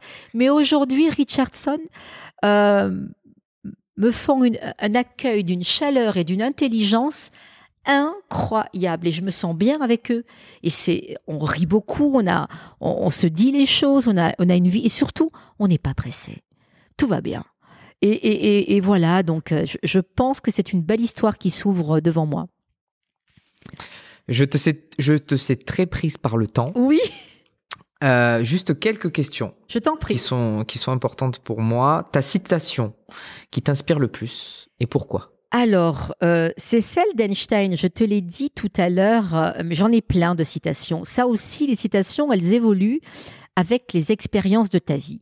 Donc, je vais la reprendre de façon littérale. La connaissance s'acquiert par l'expérience, tout le reste n'est que de l'information. Et honnêtement, osez aller là où vos chemins de vie initiaux ne, ne vous vont pas mener. Parce que vous vous rendez compte que quand on ouvre une porte, il y a un boulevard de possibles devant. Et je suis fan d'Albert Einstein, comme beaucoup de personnes, j'imagine, pour tout ce qu'il a osé initier. Et tu vois, euh, c'est celle qui me vient aujourd'hui et maintenant devant toi, en novembre 2022. Tu fais de la méditation et du yoga. Oui, beaucoup. Euh, qu'est-ce que ça t'apporte euh, au quotidien euh, et qu'est-ce, quel bénéfice tu en as tiré? Alors, moi, je pratique la méditation aussi. Ah, Alors, on va parler peut-être plus de la méditation que du yoga, mais qu'est-ce que, depuis combien de temps et quel bénéfice tu en as tiré? Alors, euh, je pratique depuis quelques années, plus particulièrement depuis deux ans, euh, parce que j'étais arrivée dans une situation chez Pernod Ricard en cette phase de Covid d'intensité émotionnelle incroyable. Et avec le temps, tu te dis, il va falloir que tu apprennes à, à respirer entre deux et à te poser. Et c'est ce que, et puis euh, avec ma, ma phase de deuil personnel en même temps. Et donc là, j'ai la chance de faire partie du réseau APM, hein, mes collègues que je salue d'ailleurs. Et on a la chance tous les mois d'avoir des experts remarquables et on reçoit un expert sur la méditation et qui t'apprend en fait que la méditation, tu n'es pas obligé de t'isoler 8 heures tout seul en t'habillant de façon différente dans le noir, pas du tout. Il suffit de te recentrer sur toi-même euh, et, et- et de prendre conscience de là où tu es aujourd'hui et maintenant et avec quelques clés comme ça, de te permettre de respirer et de moins réagir à chaud et de faire le distinguo entre ce qui est important, urgent, vital ou anecdotique. Et c'est ce qui, c'est ce qui me permet aujourd'hui d'être maître de mon temps, de le piloter et de savoir dire stop. Là, je ne sais pas. Là, je ne peux pas. Euh, ben oui, Richardson, je vous rejoins en janvier, pas en septembre. Euh, et aujourd'hui, c'est un peu comme le footing ou la natation. Je ne peux plus m'en passer, puisque sans ça, je peux avoir, tu sais, tu montes en pression, tu, ne, tu perds le recul et puis, euh, et puis la conscience du temps présent. C'est ça que ça m'apporte, la conscience du temps présent.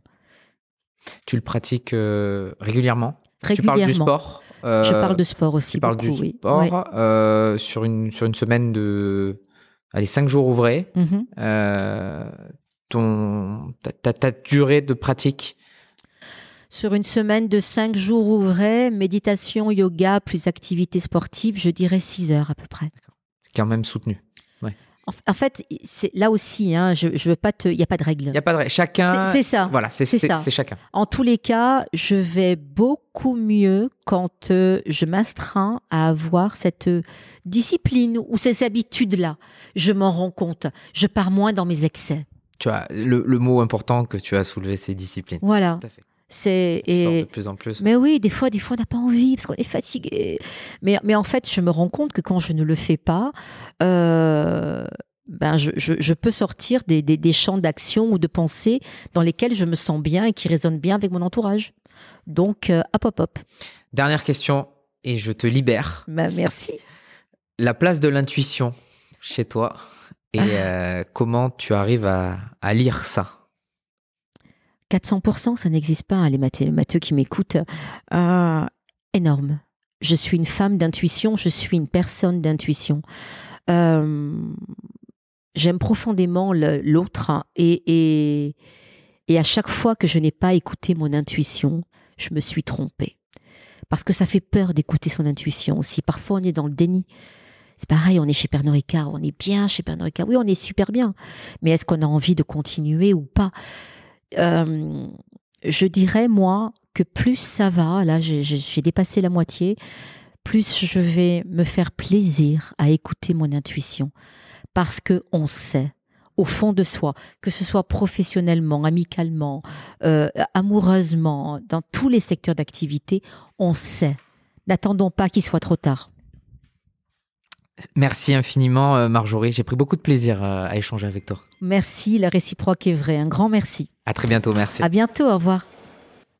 Si vous en êtes là, c'est que vous avez écouté cet épisode jusqu'au bout. Merci de le partager et de faire découvrir le podcast Destination Croissance à votre entourage et de mettre une note 5 étoiles ainsi qu'un commentaire sympa sur les réseaux et plateformes. Si vous souhaitez me faire partager vos impressions ou remarques, n'hésitez pas à m'écrire sur Michael M-I-C-H-A-E-L, at destination-du-6 croissance.fr. Merci pour votre soutien. L'aventure continue. À très bientôt.